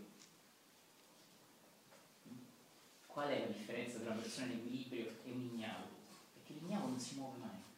La persona in equilibrio sfrutta il suo equilibrio per muoversi nella vita, come un funicolante con il bastone, no? ha il suo equilibrio e passa sulla corda della vita. Un ignavo invece sta sempre fermo lì perché lui è meditazione, perché lui è mix, che lui lascia le cose accadere e accade in India gente seduta sul marciapiede che aspetta che la vita accada, che non accade niente, perché dentro non hai smosso niente per lasciare accadere, non sei pronto. Chi scegli? Chi sei tu? Affinché la vita ti prenda e ti metta dove devi essere. Devi essere pronto. Non pensare che tu ti metti là, adesso si è fatta la tua volontà, ma rendo. Oh, Gesù in croce ci è arrivato, ma te sei pronto. Gesù fino alla fine ha detto se puoi toglimi questo calice. Vive solo alla fine, nella morte, si è fatta la tua volontà, potentissimo. Attenzione a questo. Che vuoi fare nella vita? Ma non lo so, papà c'ha un ufficio, io quasi quasi lavoro con lui. Guardate che se scavate in voi, l'ignavo è potentissimo. Capite? Io ti vuoi sposare? Va, se tu vuoi, sposiamoci, va. Io conosco un sacco di ragazzi, pure voi, in realtà non voleva tanto sposarsi, io voleva la moglie, si sono sposati. Ma che è? Ma sei ignaro. Ti sposare è una cosa che senti profondamente, non perché lo vuole lei, tu dove sei? Se no questa si sposa da sola, con chi si sposa? Hai capito? Ma io dico davvero, sta poveraccia, già che c'ha bisogno di sposarsi, non vede l'ora, si sposa con uno che ti vuoi sposare, io per... Sì. Ah, questa sta all'altare tutta felice finalmente si sposa e non è importante con chi. È più importante il fatto che lei si sposi. Capito? È grave. Ovviamente l'ignavo è il marito che lascia decidere tutta la moglie, ma il poi è pure la moglie che non c'ha occhio per Dio. Ma io dico sì e lui no, sto da sola all'altare, no? Pure chiaro che dice facciamo un figlio, ma vuoi? È una cosa che sente. Certamente le cose accadono anche nella vita. Oppure va, quasi quasi vado a lavorare lì. Le cose più grandi nella vita cose più grandi nella vita accadono quando sei pronto. Non è che la vita ti deve trascinare e allora le cose per te sono accadute. E se io non ho le palle per dire a mia moglie mi vuoi sposare, allora io per dieci anni, per vent'anni, per trent'anni sto con lei non ci sposiamo mai. E poi un amico ti chiede, ma perché non vi siete mai sposati? Ma è venuto così. Ma non è vero che è venuto così, perché non c'è le palle per chi eri io. Questa, cari amici, è la differenza tra l'ignavo e il mistico che è molto poco chiaro nei meditanti. Capite? Io scherzo, ma non tanto. I meditanti sono maestri nel raccontarsi le cose perché hanno la chiave spirituale. Sono dei figli da mignotta meridiana. cioè se la raccontano. E da che lo vedi che sono ignavi e non guerrieri? Che non hanno energia, sono sempre spenti, non hanno le palle. Capisci? Capisci? vacanza e non sono felici. Lavorano e tirano a campare. Se sposano, eh, mia moglie, ma che è? Dici, che fai? Vieni a sciare. Ma sì, ma che è GS? Ma non c'è rimasta a casa e ci porti sfiga. Così, cari amici, affrontando gli ignami, vorrei portare l'attenzione sul lato di voi che vuole sempre essere trascinato dagli altri, che ha bisogno che gli altri prendano certe decisioni. Vedete, io con lei potrei essere uno che prende un sacco di decisioni e con lui magari lasciare che le prenda solo lui. C'è qualcosa di squilibrato in me. Potrebbe esserci qualcosa che manca di maturità spirituale. Lucia, vedere, no? Santa Lucia, vedete? Era il quadro prima e non a caso ora c'è questo. No? Prima devi saper vedere e poi ti devi accorgere dell'ignavismo in te. Vedete l'eleganza di questo, la profondità. Attenzione a lasciare accadere, devi essere molto maturo per lasciare veramente accadere le cose. Occhio, perché qui c'è la differenza tra rilassamento profondo e enorme sbragamento. Una persona sbragata non è mica rilassata, è solo ubriaca dei suoi problemi, dei suoi problemi, del suo alcol, delle sue droghe, dei suoi casini, è solo sbragata e te la vedi, ah, ti vedo tranquillo, ma che tranquillo, è morto. Se vuoi andare a trovare dei grandi meditanti, vai in un cimitero, troverai un sacco di gente rilassata, tranquilla. Cari amici, io uso del linguaggio moderno, ma gli antichi, anche gli orientali, avevano dei linguaggi molto potenti, tibetano per esempio, se, se leggete il libro tibetano dei morti, cosa mi piacerebbe fare pure insieme a voi, parlano esattamente della stessa verità. Dante queste verità le ha vissute, c'è andato lì. Non vide più di me chi vide il vero. Ricordate quello che dice Dante? Cioè Dante dice proprio che io l'ho viste queste cose. Dite, curiosamente il libro tibetano dei morti dice le stesse cose. Cioè mette subito in guardia dal tiepido, che non è mistico, che non è uno che lascia cadere le cose. Dite, straordinario, ma che ne sapeva Dante? Le ha viste, le ha vissute, non le ha studiate. Per questo lo dice. Ma attenzione, qua non si tratta di un gruppo, di una fila di sfigati. Qua si tratta di un lato di noi che dobbiamo imparare a conoscere. Capisci? Attento, zen totale, sguaina la spada, lasciare accadere, non essere sbragato, essere rilassato, non essere moscio. Essere veramente calmo, non è non avere le palle per non decidere niente, pantarei, tutto accade, tutto scorre, boh, dite sulla macchina. Ok? Questo è importantissimo. Fate molta attenzione a questo. Facciamo molta attenzione, perché è un lato di noi.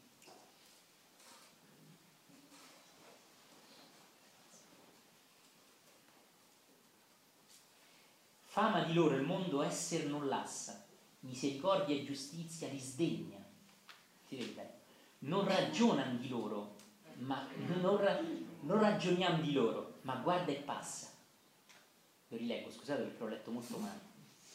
Ero ancora preso dai pensieri e vi volevo dire delle cose sto. Fama di loro il mondo, esser non lassa, misericordia e giustizia li sdegna non ragioniamo di loro, ma guarda e passa. Bellissimo. Guarda e passa. Neanche si meritano che Virgilio e Dante stanno lì a ragionare su di loro. Guarda e passa. Però vedete Virgilio, guarda e passa. Vedete? Vedete, non dice dai, non guardarmi sono ignami. No, guarda e passa. Cioè passa attraverso, trascendi questo lato di te, Dante. Capite la finezza di quel guarda e passa?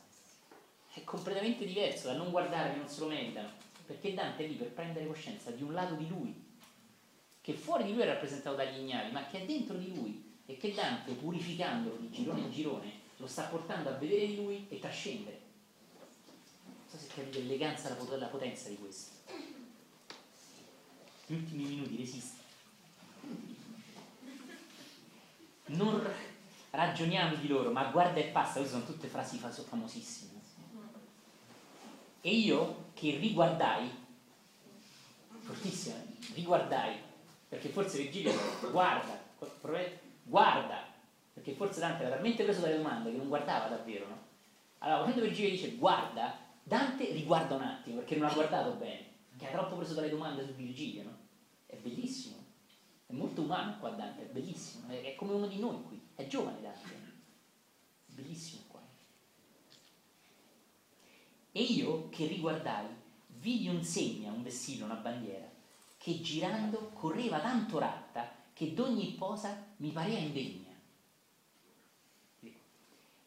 E dietro le venia sì lunga tratta di gente, chi non avrebbe creduto che morte tanta n'avesse disfatta? Cioè, che cosa sta dicendo? Dante vede una marea di gente. Vi ho già detto che nel piano fisico i vampiri hanno un aspetto energetico.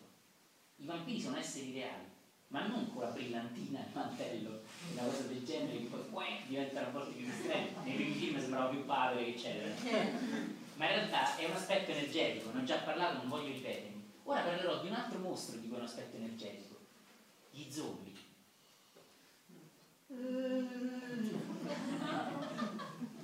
Vi siete mai chiesti gli zombie perché nei film horror uccidono gli uomini?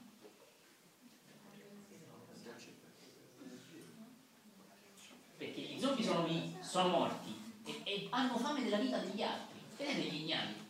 Questi sono gli ignami. Cioè è l'aspetto energetico dell'ignavo che è invidioso di tutti gli altri, purché siamo vivi, purché abbiamo fatto le scelte che cazzo io da zombie non ho mai fatto nella vita. E allora lo zombie è comunque attirato dal vivo, che sia un assassino o un santo, è comunque vivo. Quindi qui Dante, scusate il mio linguaggio, ma il mio modo, vede una marea di zombie, dice ammazza ma così tanti sono miei.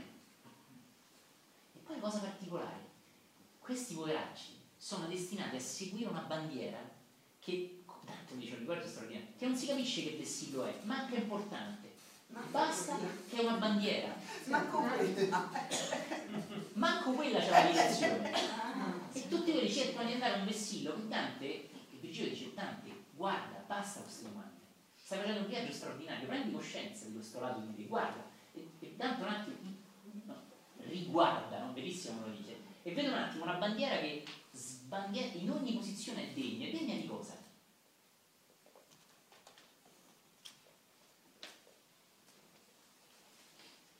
che girando, e io che riguardai, vidi un'insegna che girando correva tanto ratta, tanto velocemente, che d'ogni posa mi parea indegna. Che vuol dire? Ogni posa mi parea indegna. Quando una bandiera prende una posizione, è uno schieramento. Che? Vedi una bandiera, l'Italia, l'Africa, il Canada, a Roma. Vedi una bandiera, ma quella non prendeva mai una posizione, eppure la bandiera regnava tanto batteva, tanto faceva rumore, sventola al vento facendo rumore, tutta, che in realtà non prende neanche una posizione che Dante poteva vedere, ah, ho capito di che fazione sono. La bandiera stessa era indegna di prendere una posizione che si potesse vedere, ah, questi sono da Roma. Capisci? Infatti dicono se è una banderuola per dire che non prende Esattamente. Questo viene dalla Divina Commedia quando si dice una persona una banderuola al vento, no? Da qui. Che, che non prende nessuna posizione, o che prende qualsiasi posizione, ma in realtà non gli frega niente. Quindi vedete, lo zombie, o il pesce lesso di striscia notizia, no? che segue chi è vivo. Così tanta gente viva purtroppo è circondato da zombie. E chi è veramente vivo cerca di accendere di vita gli zombie. Chi invece è veramente morto e cercatore di fare vita si circonda di più zombie possibile che lo seguono, a cui in realtà succhia energia. E qua dallo zombie passiamo al vampiro. Scusate la scarlata su Bill Morrow. È così. Questo è importantissimo. L'ultimo passo vi faccio vedere un pezzo di un film, questo è quello con l'erezione stavolta. SoloAlizia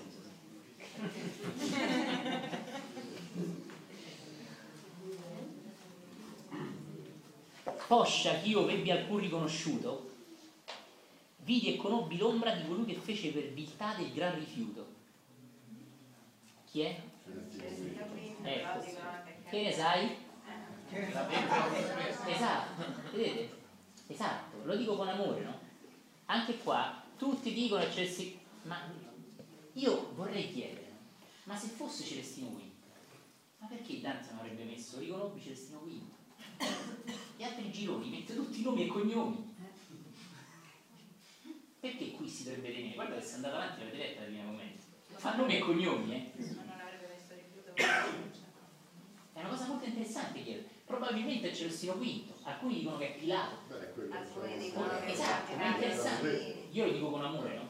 Cercate di vedere come quando date una risposta non è la vostra, è quella che qualcun altro ha dato. E quindi non siete responsabili, ma siete copiabili. Siete lì a copiare le risposte degli altri. Cioè siete fotocopie.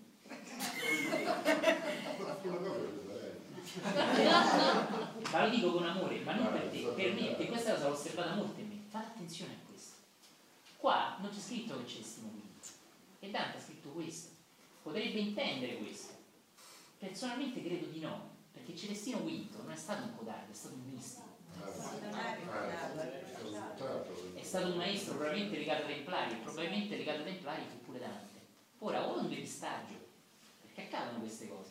Che Dante attaccando Celestino V ha stroncato tutte le parole, quelli che è un templare, il maestro templare segreto è lui, ma no, attacca Celestino V, quindi non è un templare.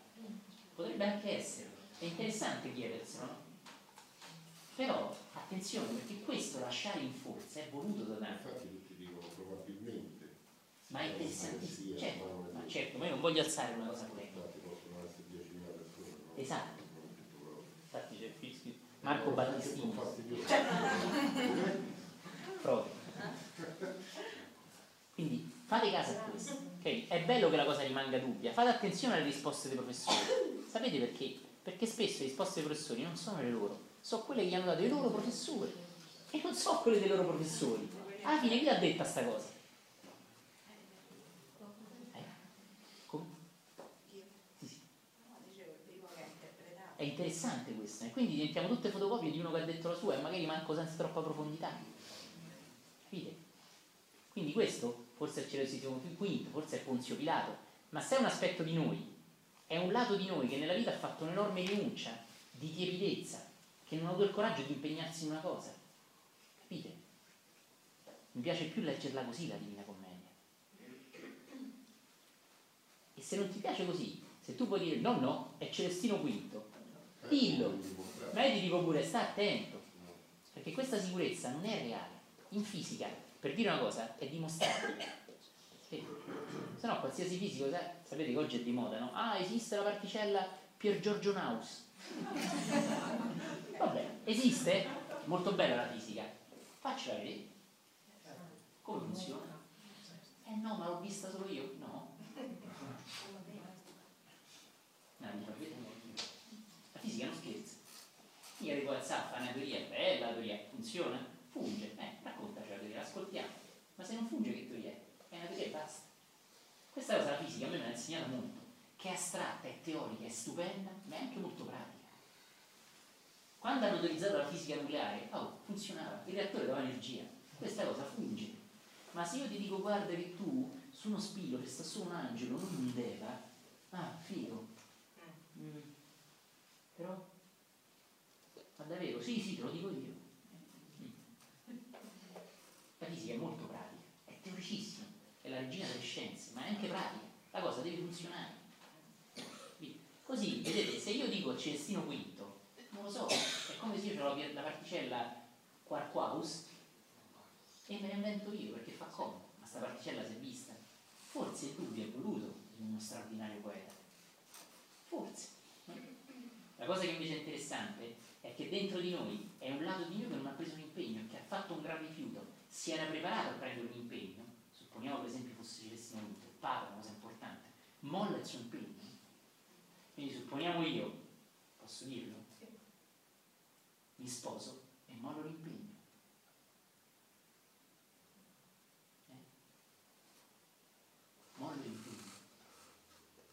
No, che sono tutti divorziati, sono tutti separati. Hai preso un impegno. No? È così. È come se io faccio un figlio, a sette anni, ma senti, uguale sto figlio. O vuoi un figlio te lo regalo? Non funziona così. Così questa è una cosa molto forte. L'uomo di oggi non è più capace di prendersi un impegno profondo. Tanto vale che non lo prende, io questo impegno non lo voglio prendere, non lo sento.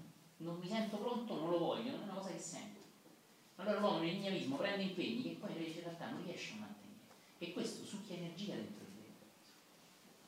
Capisci? Facile dire, io faccio questo, io farò quello, io ti amerò fino in fine, io sarò sempre con te nel bene e nel male. Poi inizia il male, senti bella.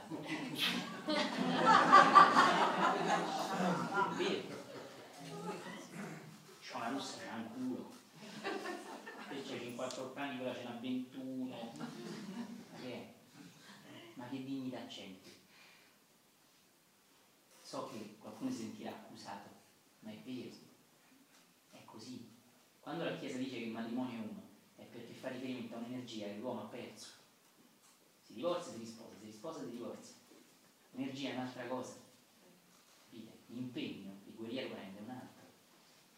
Se io prendo l'impegno di trasmettere quello che io sento vero, di insegnare una certa cosa, quell'impegno è davanti a Dio, non davanti agli uomini. Io posso avere mille allievi o nessuno, ma io quell'impegno lo rispetto. Capite? È il mio impegno, questo impegno mi chiede di prendere altri impegni, ma è il mio impegno. Devo vivere un certo modo per fare questo, per insegnare così ho bisogno di vivere un certo modo. Non posso prenderne altri perché già c'è questo già l'ho preso. Così tu ti prendi mille impegni, farò questo, farò quello, sì, qui, lì è, ma in realtà questo è l'ignavismo. Quindi secondo me Dante, più che dire questo è Celestino V o questo è Ponzio Pilato, sta dicendo un lato di noi che oggi è molto più spento del Medioevo, l'uomo era più di energia, a Napoli direbbe più cazzima. Preparati, non si sentano offesi, piuttosto prendete coscienza. Se vi accorgete che non avete saputo mantenere un impegno preso, forse oggi l'impegno prossimo lo prenderete con più palle. E allora anche quello è un errore, è uno sbaglio, non lo so, è servito a farvi crescere. Quindi quando vi si fa notare una cosa, nessuno lo fa per offendere. Attenzione, ricordate, io starò con te anche nel male, io starò con te anche quando avrai problemi. E poi vengono i divorzi? Eh, ma no. La Chiesa ha ragione, il matrimonio è uno. Il fatto è che tu non c'eri quando ti sei sposato. Non eri abbastanza maturo. Però quando la Chiesa dice il matrimonio continua a essere uno, è perché ti dà un'opportunità. Non hai mantenuto l'impegno che hai preso. Va bene, d'accordo, ma adesso stai attento. Questo impegno, eh no, ma mia mamma, che ne sapevo io che gli cadavano le pere? Questa è una cosa molto forte. L'uomo deve imparare a impegnarsi. Se l'uomo non si impegna, non può andare dentro di sé. Questo- questa forza deve riportarla a piano. Anche nell'impegnarsi, anche dire no mi impegno. Io questa cosa non la sento. Guarda, io questa cosa non la sento né oggi né in futuro. Lasciami vivere la mia vita. Io quando ti dico no, sto prendendo un impegno. Ma se io ti dico, vediamo qua, vediamo. Se tu vuoi, ma che? Poi l'impegno lo tieni te, mica lo tiene tua moglie per te, se no di nuovo è da sola. Si è sposata come da sola. Ok. Ultimo. Lo puoi leggere, scusate? Sì, sì, vi leggo lui. Poscia che ovebbi alcun riconosciuto, vidi e conobbi l'ombra di colui che fece per viltare il gran rifiuto. Forse Celestino V, forse Ponzio Pilato, forse qualcun altro, o forse tutti insieme, per questo Dante lo lascia vago. Attenzione, è questo, è quello. Oh, ma chi te l'ha detto a te? Dite. E anche le cose, ricorda, un neutrino, il quarto, poi nel rettore nucleare però funge. Qui no. È Celestino qui, ma sì, dai, c'è. No. Occhio a questo. Su una collinetta, all'alba, un pomodoro più consapevole degli altri, si sveglia. Io sono un pomodoro, io sono un pomodoro. Si inizia a sentire questa cosa. Dopo un altro pomodoro, lo guarda e fa, ma questo è un guru, tagliarlo.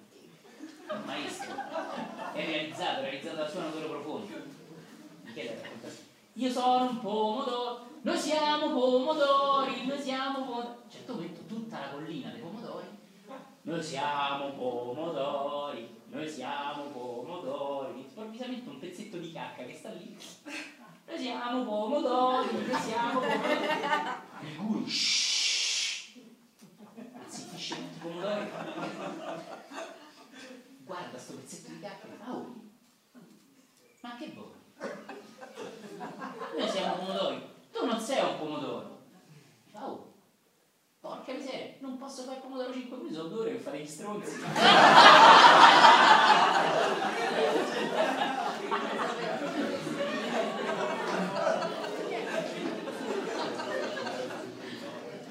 Fai sempre attenzione quando un gruppo di persone dice noi siamo questo, noi siamo quello, è questo, è quello, è così, attento, perché anche questo è un modo per azzerare la tua intelligenza, per renderti una pecora. Ragiona sulle cose, senti, forse tanto dovrò chiaramente lasciarla in sospeso la cosa, forse.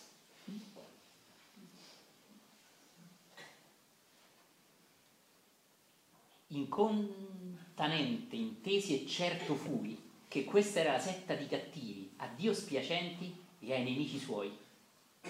Bellissimo. Questo non era, non erano né con Dio né con i nemici di Dio, non erano da nessuna parte, erano fuori dalla partita del risico.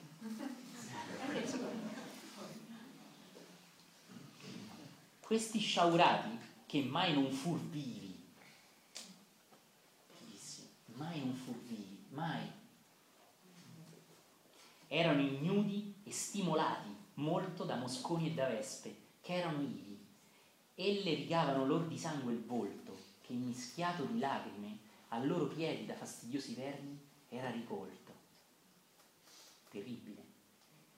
E poi che a riguardare oltre i miglieri, vidi gente alla riva di un grande fiume. Fermo qua un attimo. Questi poveracci, che mai sono stati vivi, sono punti dalle zanzare, dai mosconi, non dalle zanzare, dalle vespe, dai mosconi. Il sangue che cola, hanno le mosconi intorno, tipo Linus. Ricordate? Linus, con la nuvola di mosche. No? E le vespe li pizzicano e la faccia è rigata di, eh, di sangue che cade a terra e i vermi mangiano questo sangue. E insieme alle lacrime che salano il sangue, no? Quindi, vedete, questo sembra un po' un parallelo con la corona di spine. Fortissimo, no? Chissà se non è un parallelo quasi a, a, a indicare che quella corona è messa dall'ignavismo. No? Fortissimo. Potrebbe, non lo so. E cola addosso il sangue e in fondo i piedi, i vermi mangiano questo sangue e queste lacrime. No? Pensate che schifezza, no? Ma Dante vuole quasi far vedere che questi hanno vissuto una vita schifosa, perché non sono mai stati vivi. E chi mangia i morti nel cimitero? I vermi, esatto. No? Invece se gettato a terra un pezzo di carne, chi viene? Esatto. E se siete d'estate arrivano pure le vespe. Quindi all'inizio del processo di decomposizione arrivano le mosche e le vespe, alla fine arrivano i vermi. Quindi questi in testa stanno iniziando il processo, in fondo è già finito. Quindi il loro vivere, Dante dice tra le righe, secondo me, che si stanno continuamente decomponendo da morti viventi quali sono stati. Ed ecco perché ho usato il termine zombie. Che sono mangiati come morti viventi, ma eppure non sono mai stati vivi, capite? Mosche, vespe, vermi. Questo è bellissimo. E poi un altro riferimento che io ci vedo con i vermi, quando Dante era molto amava tantissimo Virgilio, ma amava tantissimo anche il Vangelo, no? ovviamente lo sentiva tanto. E quando Gesù dice non accumulate tesori in terra, dove la ruggine e i vermi li mangeranno. Non vi ricordate? Quindi sembra quasi che l'ignavo abbia un corpo che non ha vissuto veramente, no? che è arrugginito e che ha vissuto soltanto per la terra, non ha fatto niente che l'evolvesse al di là, che lo portasse al di là. No? E quindi è tutta terra, è decomposizione, è soltanto ciò che perisce, carne, marciume. Beh, con questa nota d'allegria vorrei un attimo invitarvi a vedere uno spunto, gli ultimi minuti. Questo spunto che vi faccio vedere ha a che fare, viene da un film mitico che si chiama Fight Club e ha a che fare con l'ignavo in noi. E vedremo che è un motore che ci tiene in mezzi morti piuttosto che in mezzi vivi. Scusate se vi invito a stare un attimo di nuovo scomodi e avvicinarvi, spegnete la luce che è, che è là vicino.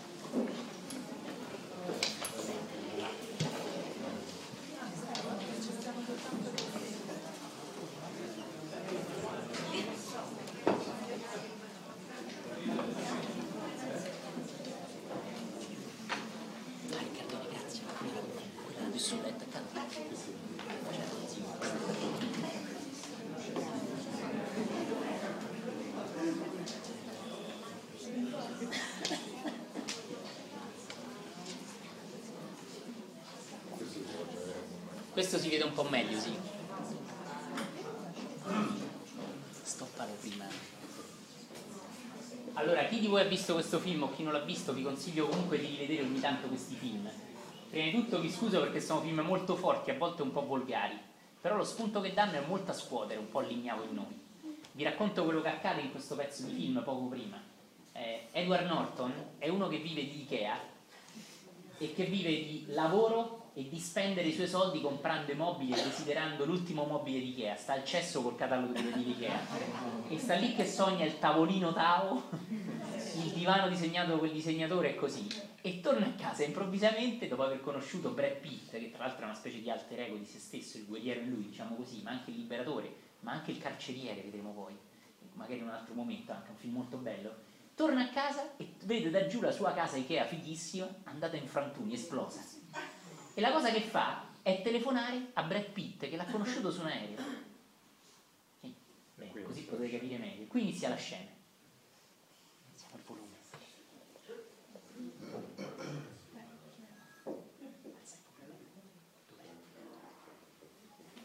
Uno sta a collezione.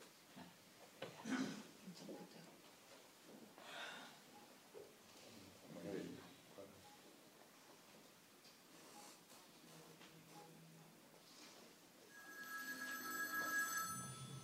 ha telefonato, poi è stato attaccato e ora viene lui chiamato da una cabina telefonica. Pronto? Dai. Eh, ci siamo conosciuti sull'aereo. Avevamo la stessa valigetta. Il tipo è acuto.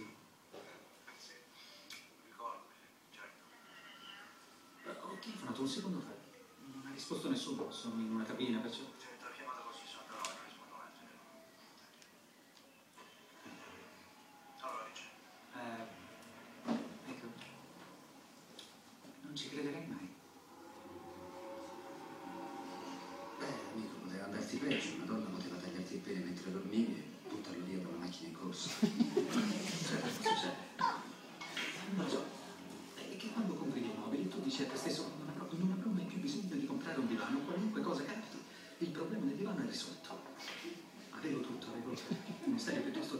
Avevo tutto. Che stava cominciando a diventare rispettabilissimo. Mancava poco per essere completo. Cazzo, ora è tutto sbagliato.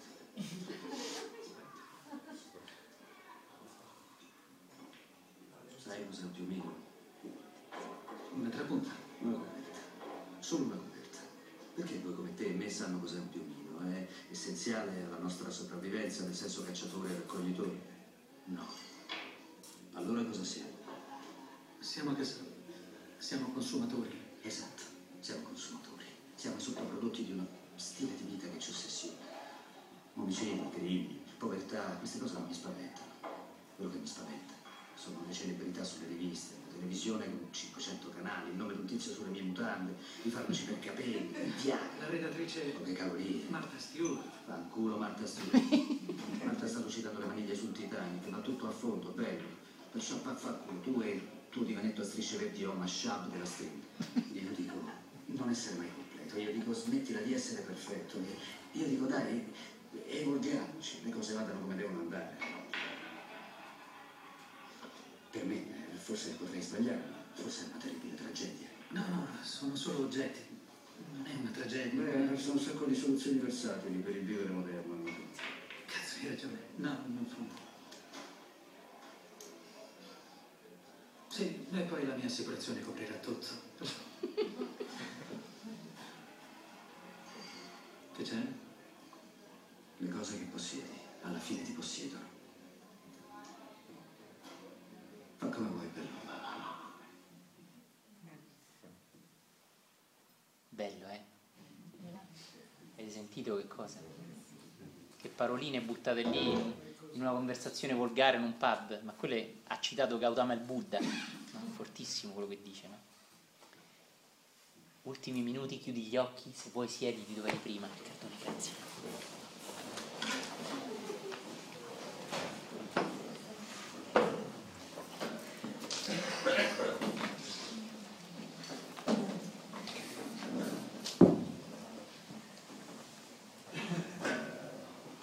Sempre permettimi di portarti qualche visualizzazione, qualche immagine al tuo inconscio.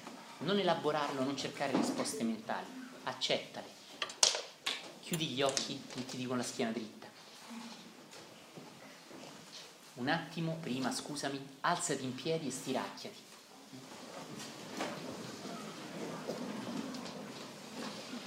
Pronto dai piedi a contrarre i muscoli. Prendo aria. Via!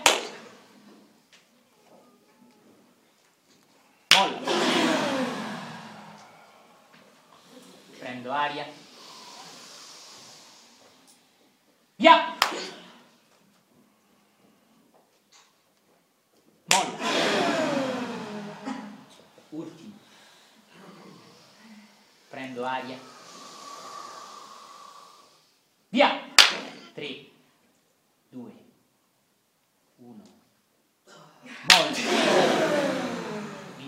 Vibrando sul posto, Kundalini, sciolto e morbido.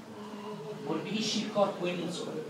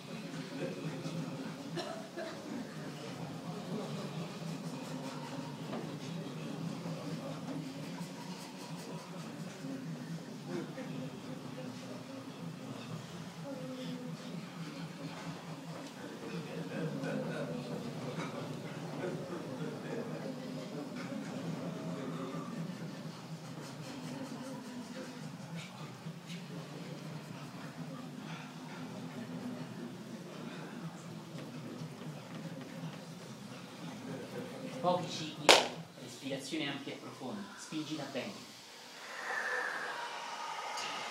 Usa bene il respiro.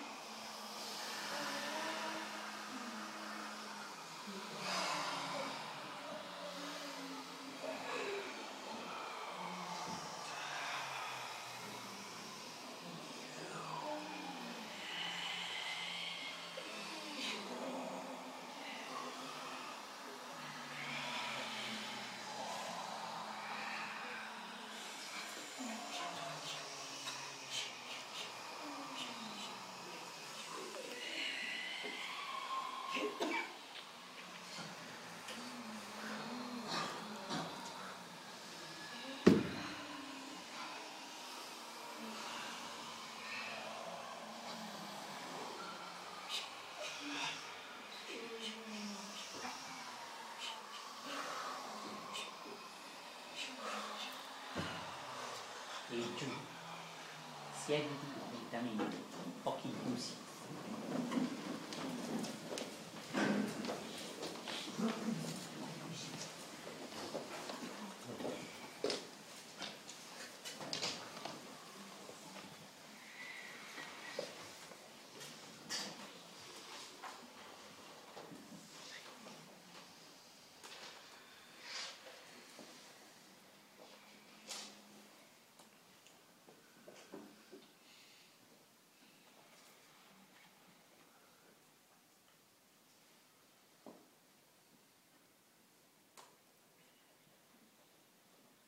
La meditazione accade a chi arriva a essere perfetto o accade a chi smette di voler essere perfetto.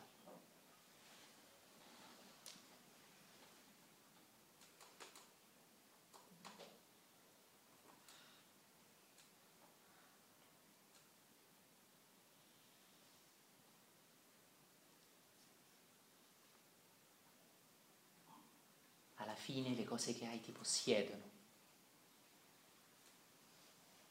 Ma questo vale anche per le tue idee, non solo per le tue cose, per le tue ideologie, per i tuoi credo, per i tuoi punti di vista.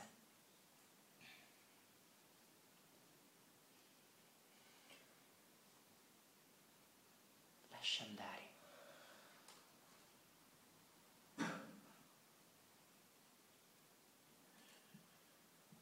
dai spazio al silenzio e dimentica tutto. Dante, i canti, dimentica tutto.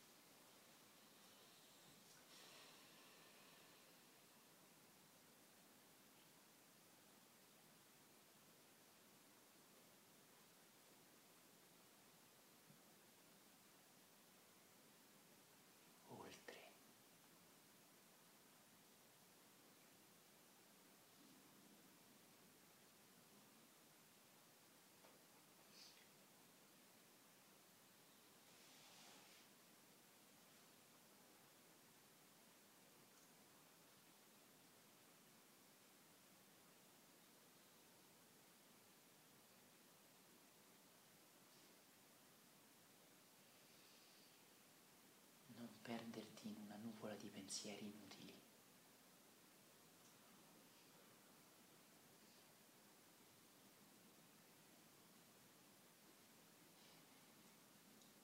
Oltre.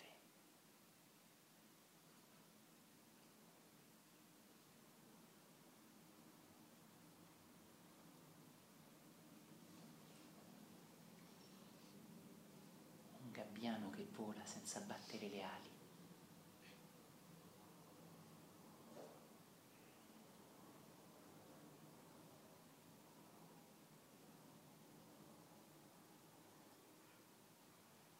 un gatto acciambellato su un divano che fa le fusa.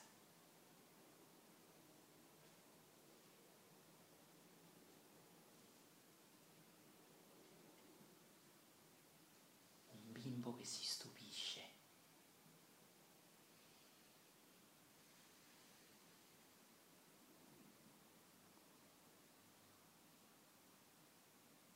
Un torrente di acqua limpida e fredda che scorre tra i sassi.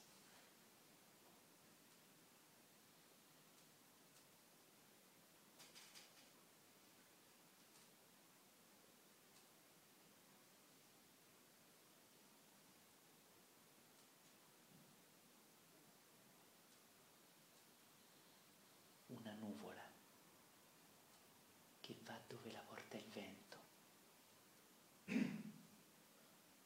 cambiando forma.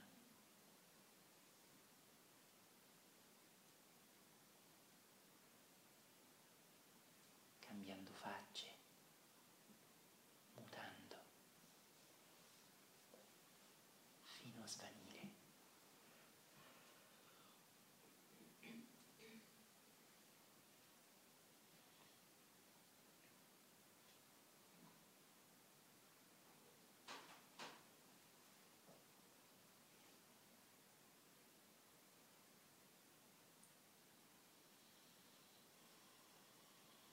Una notte in montagna, con le stelle accese, luminose, e l'aria fredda e viva addosso.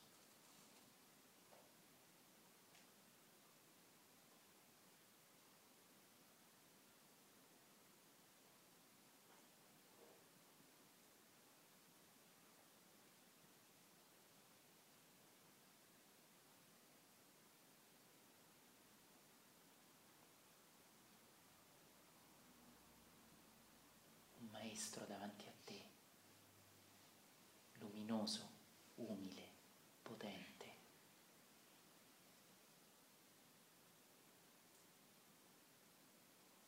che ti dà la mano e ti conduce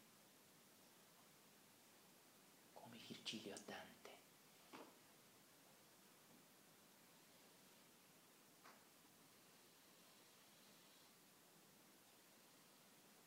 il senso di affidarsi, di avere fiducia, di arrendersi,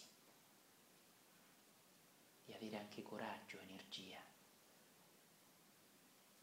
che si addrizza in te, che si sguaina in te.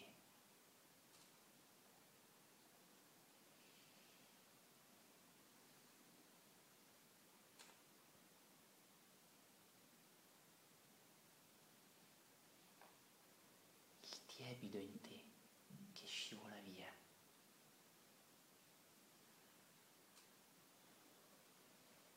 accendendo il guerriero interiore.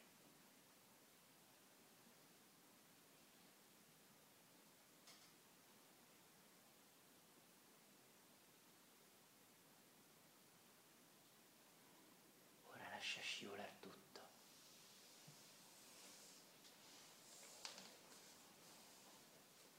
E lascia di nuovo spazio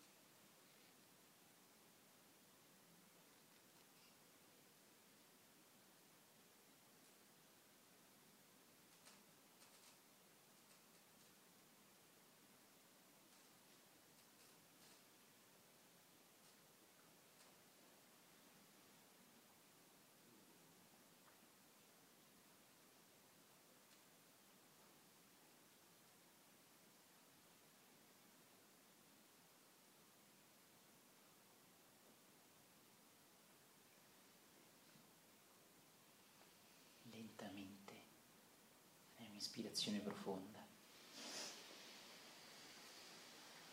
Lascia uscire.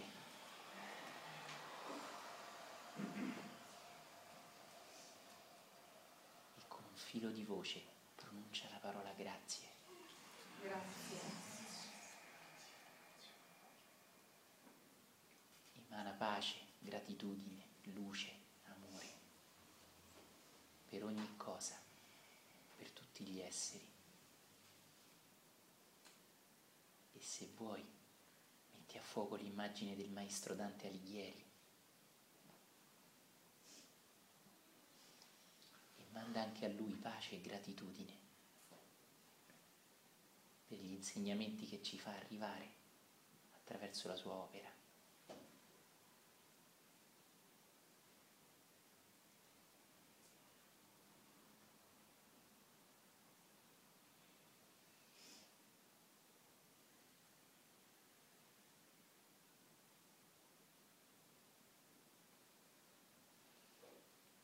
possa io essere pronta a ricevere questi insegnamenti.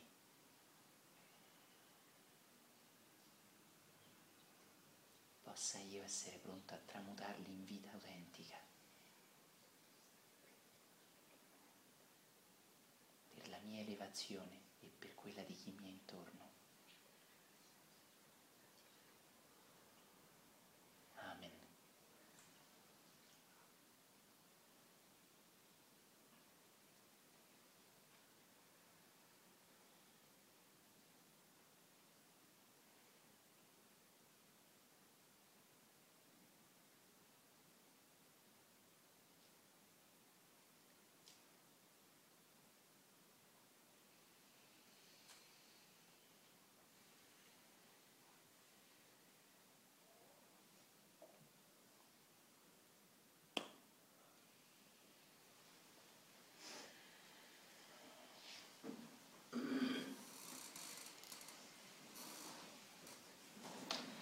Cari guerrieri, vi ringrazio per essere stati qui così tante ore.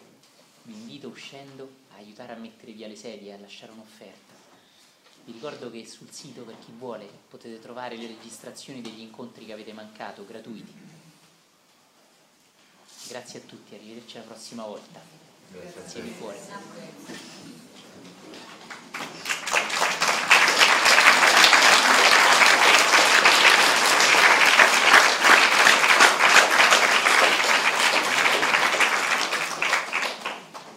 Grazie anche a Luca e a Riccardone per i supporti tecnici.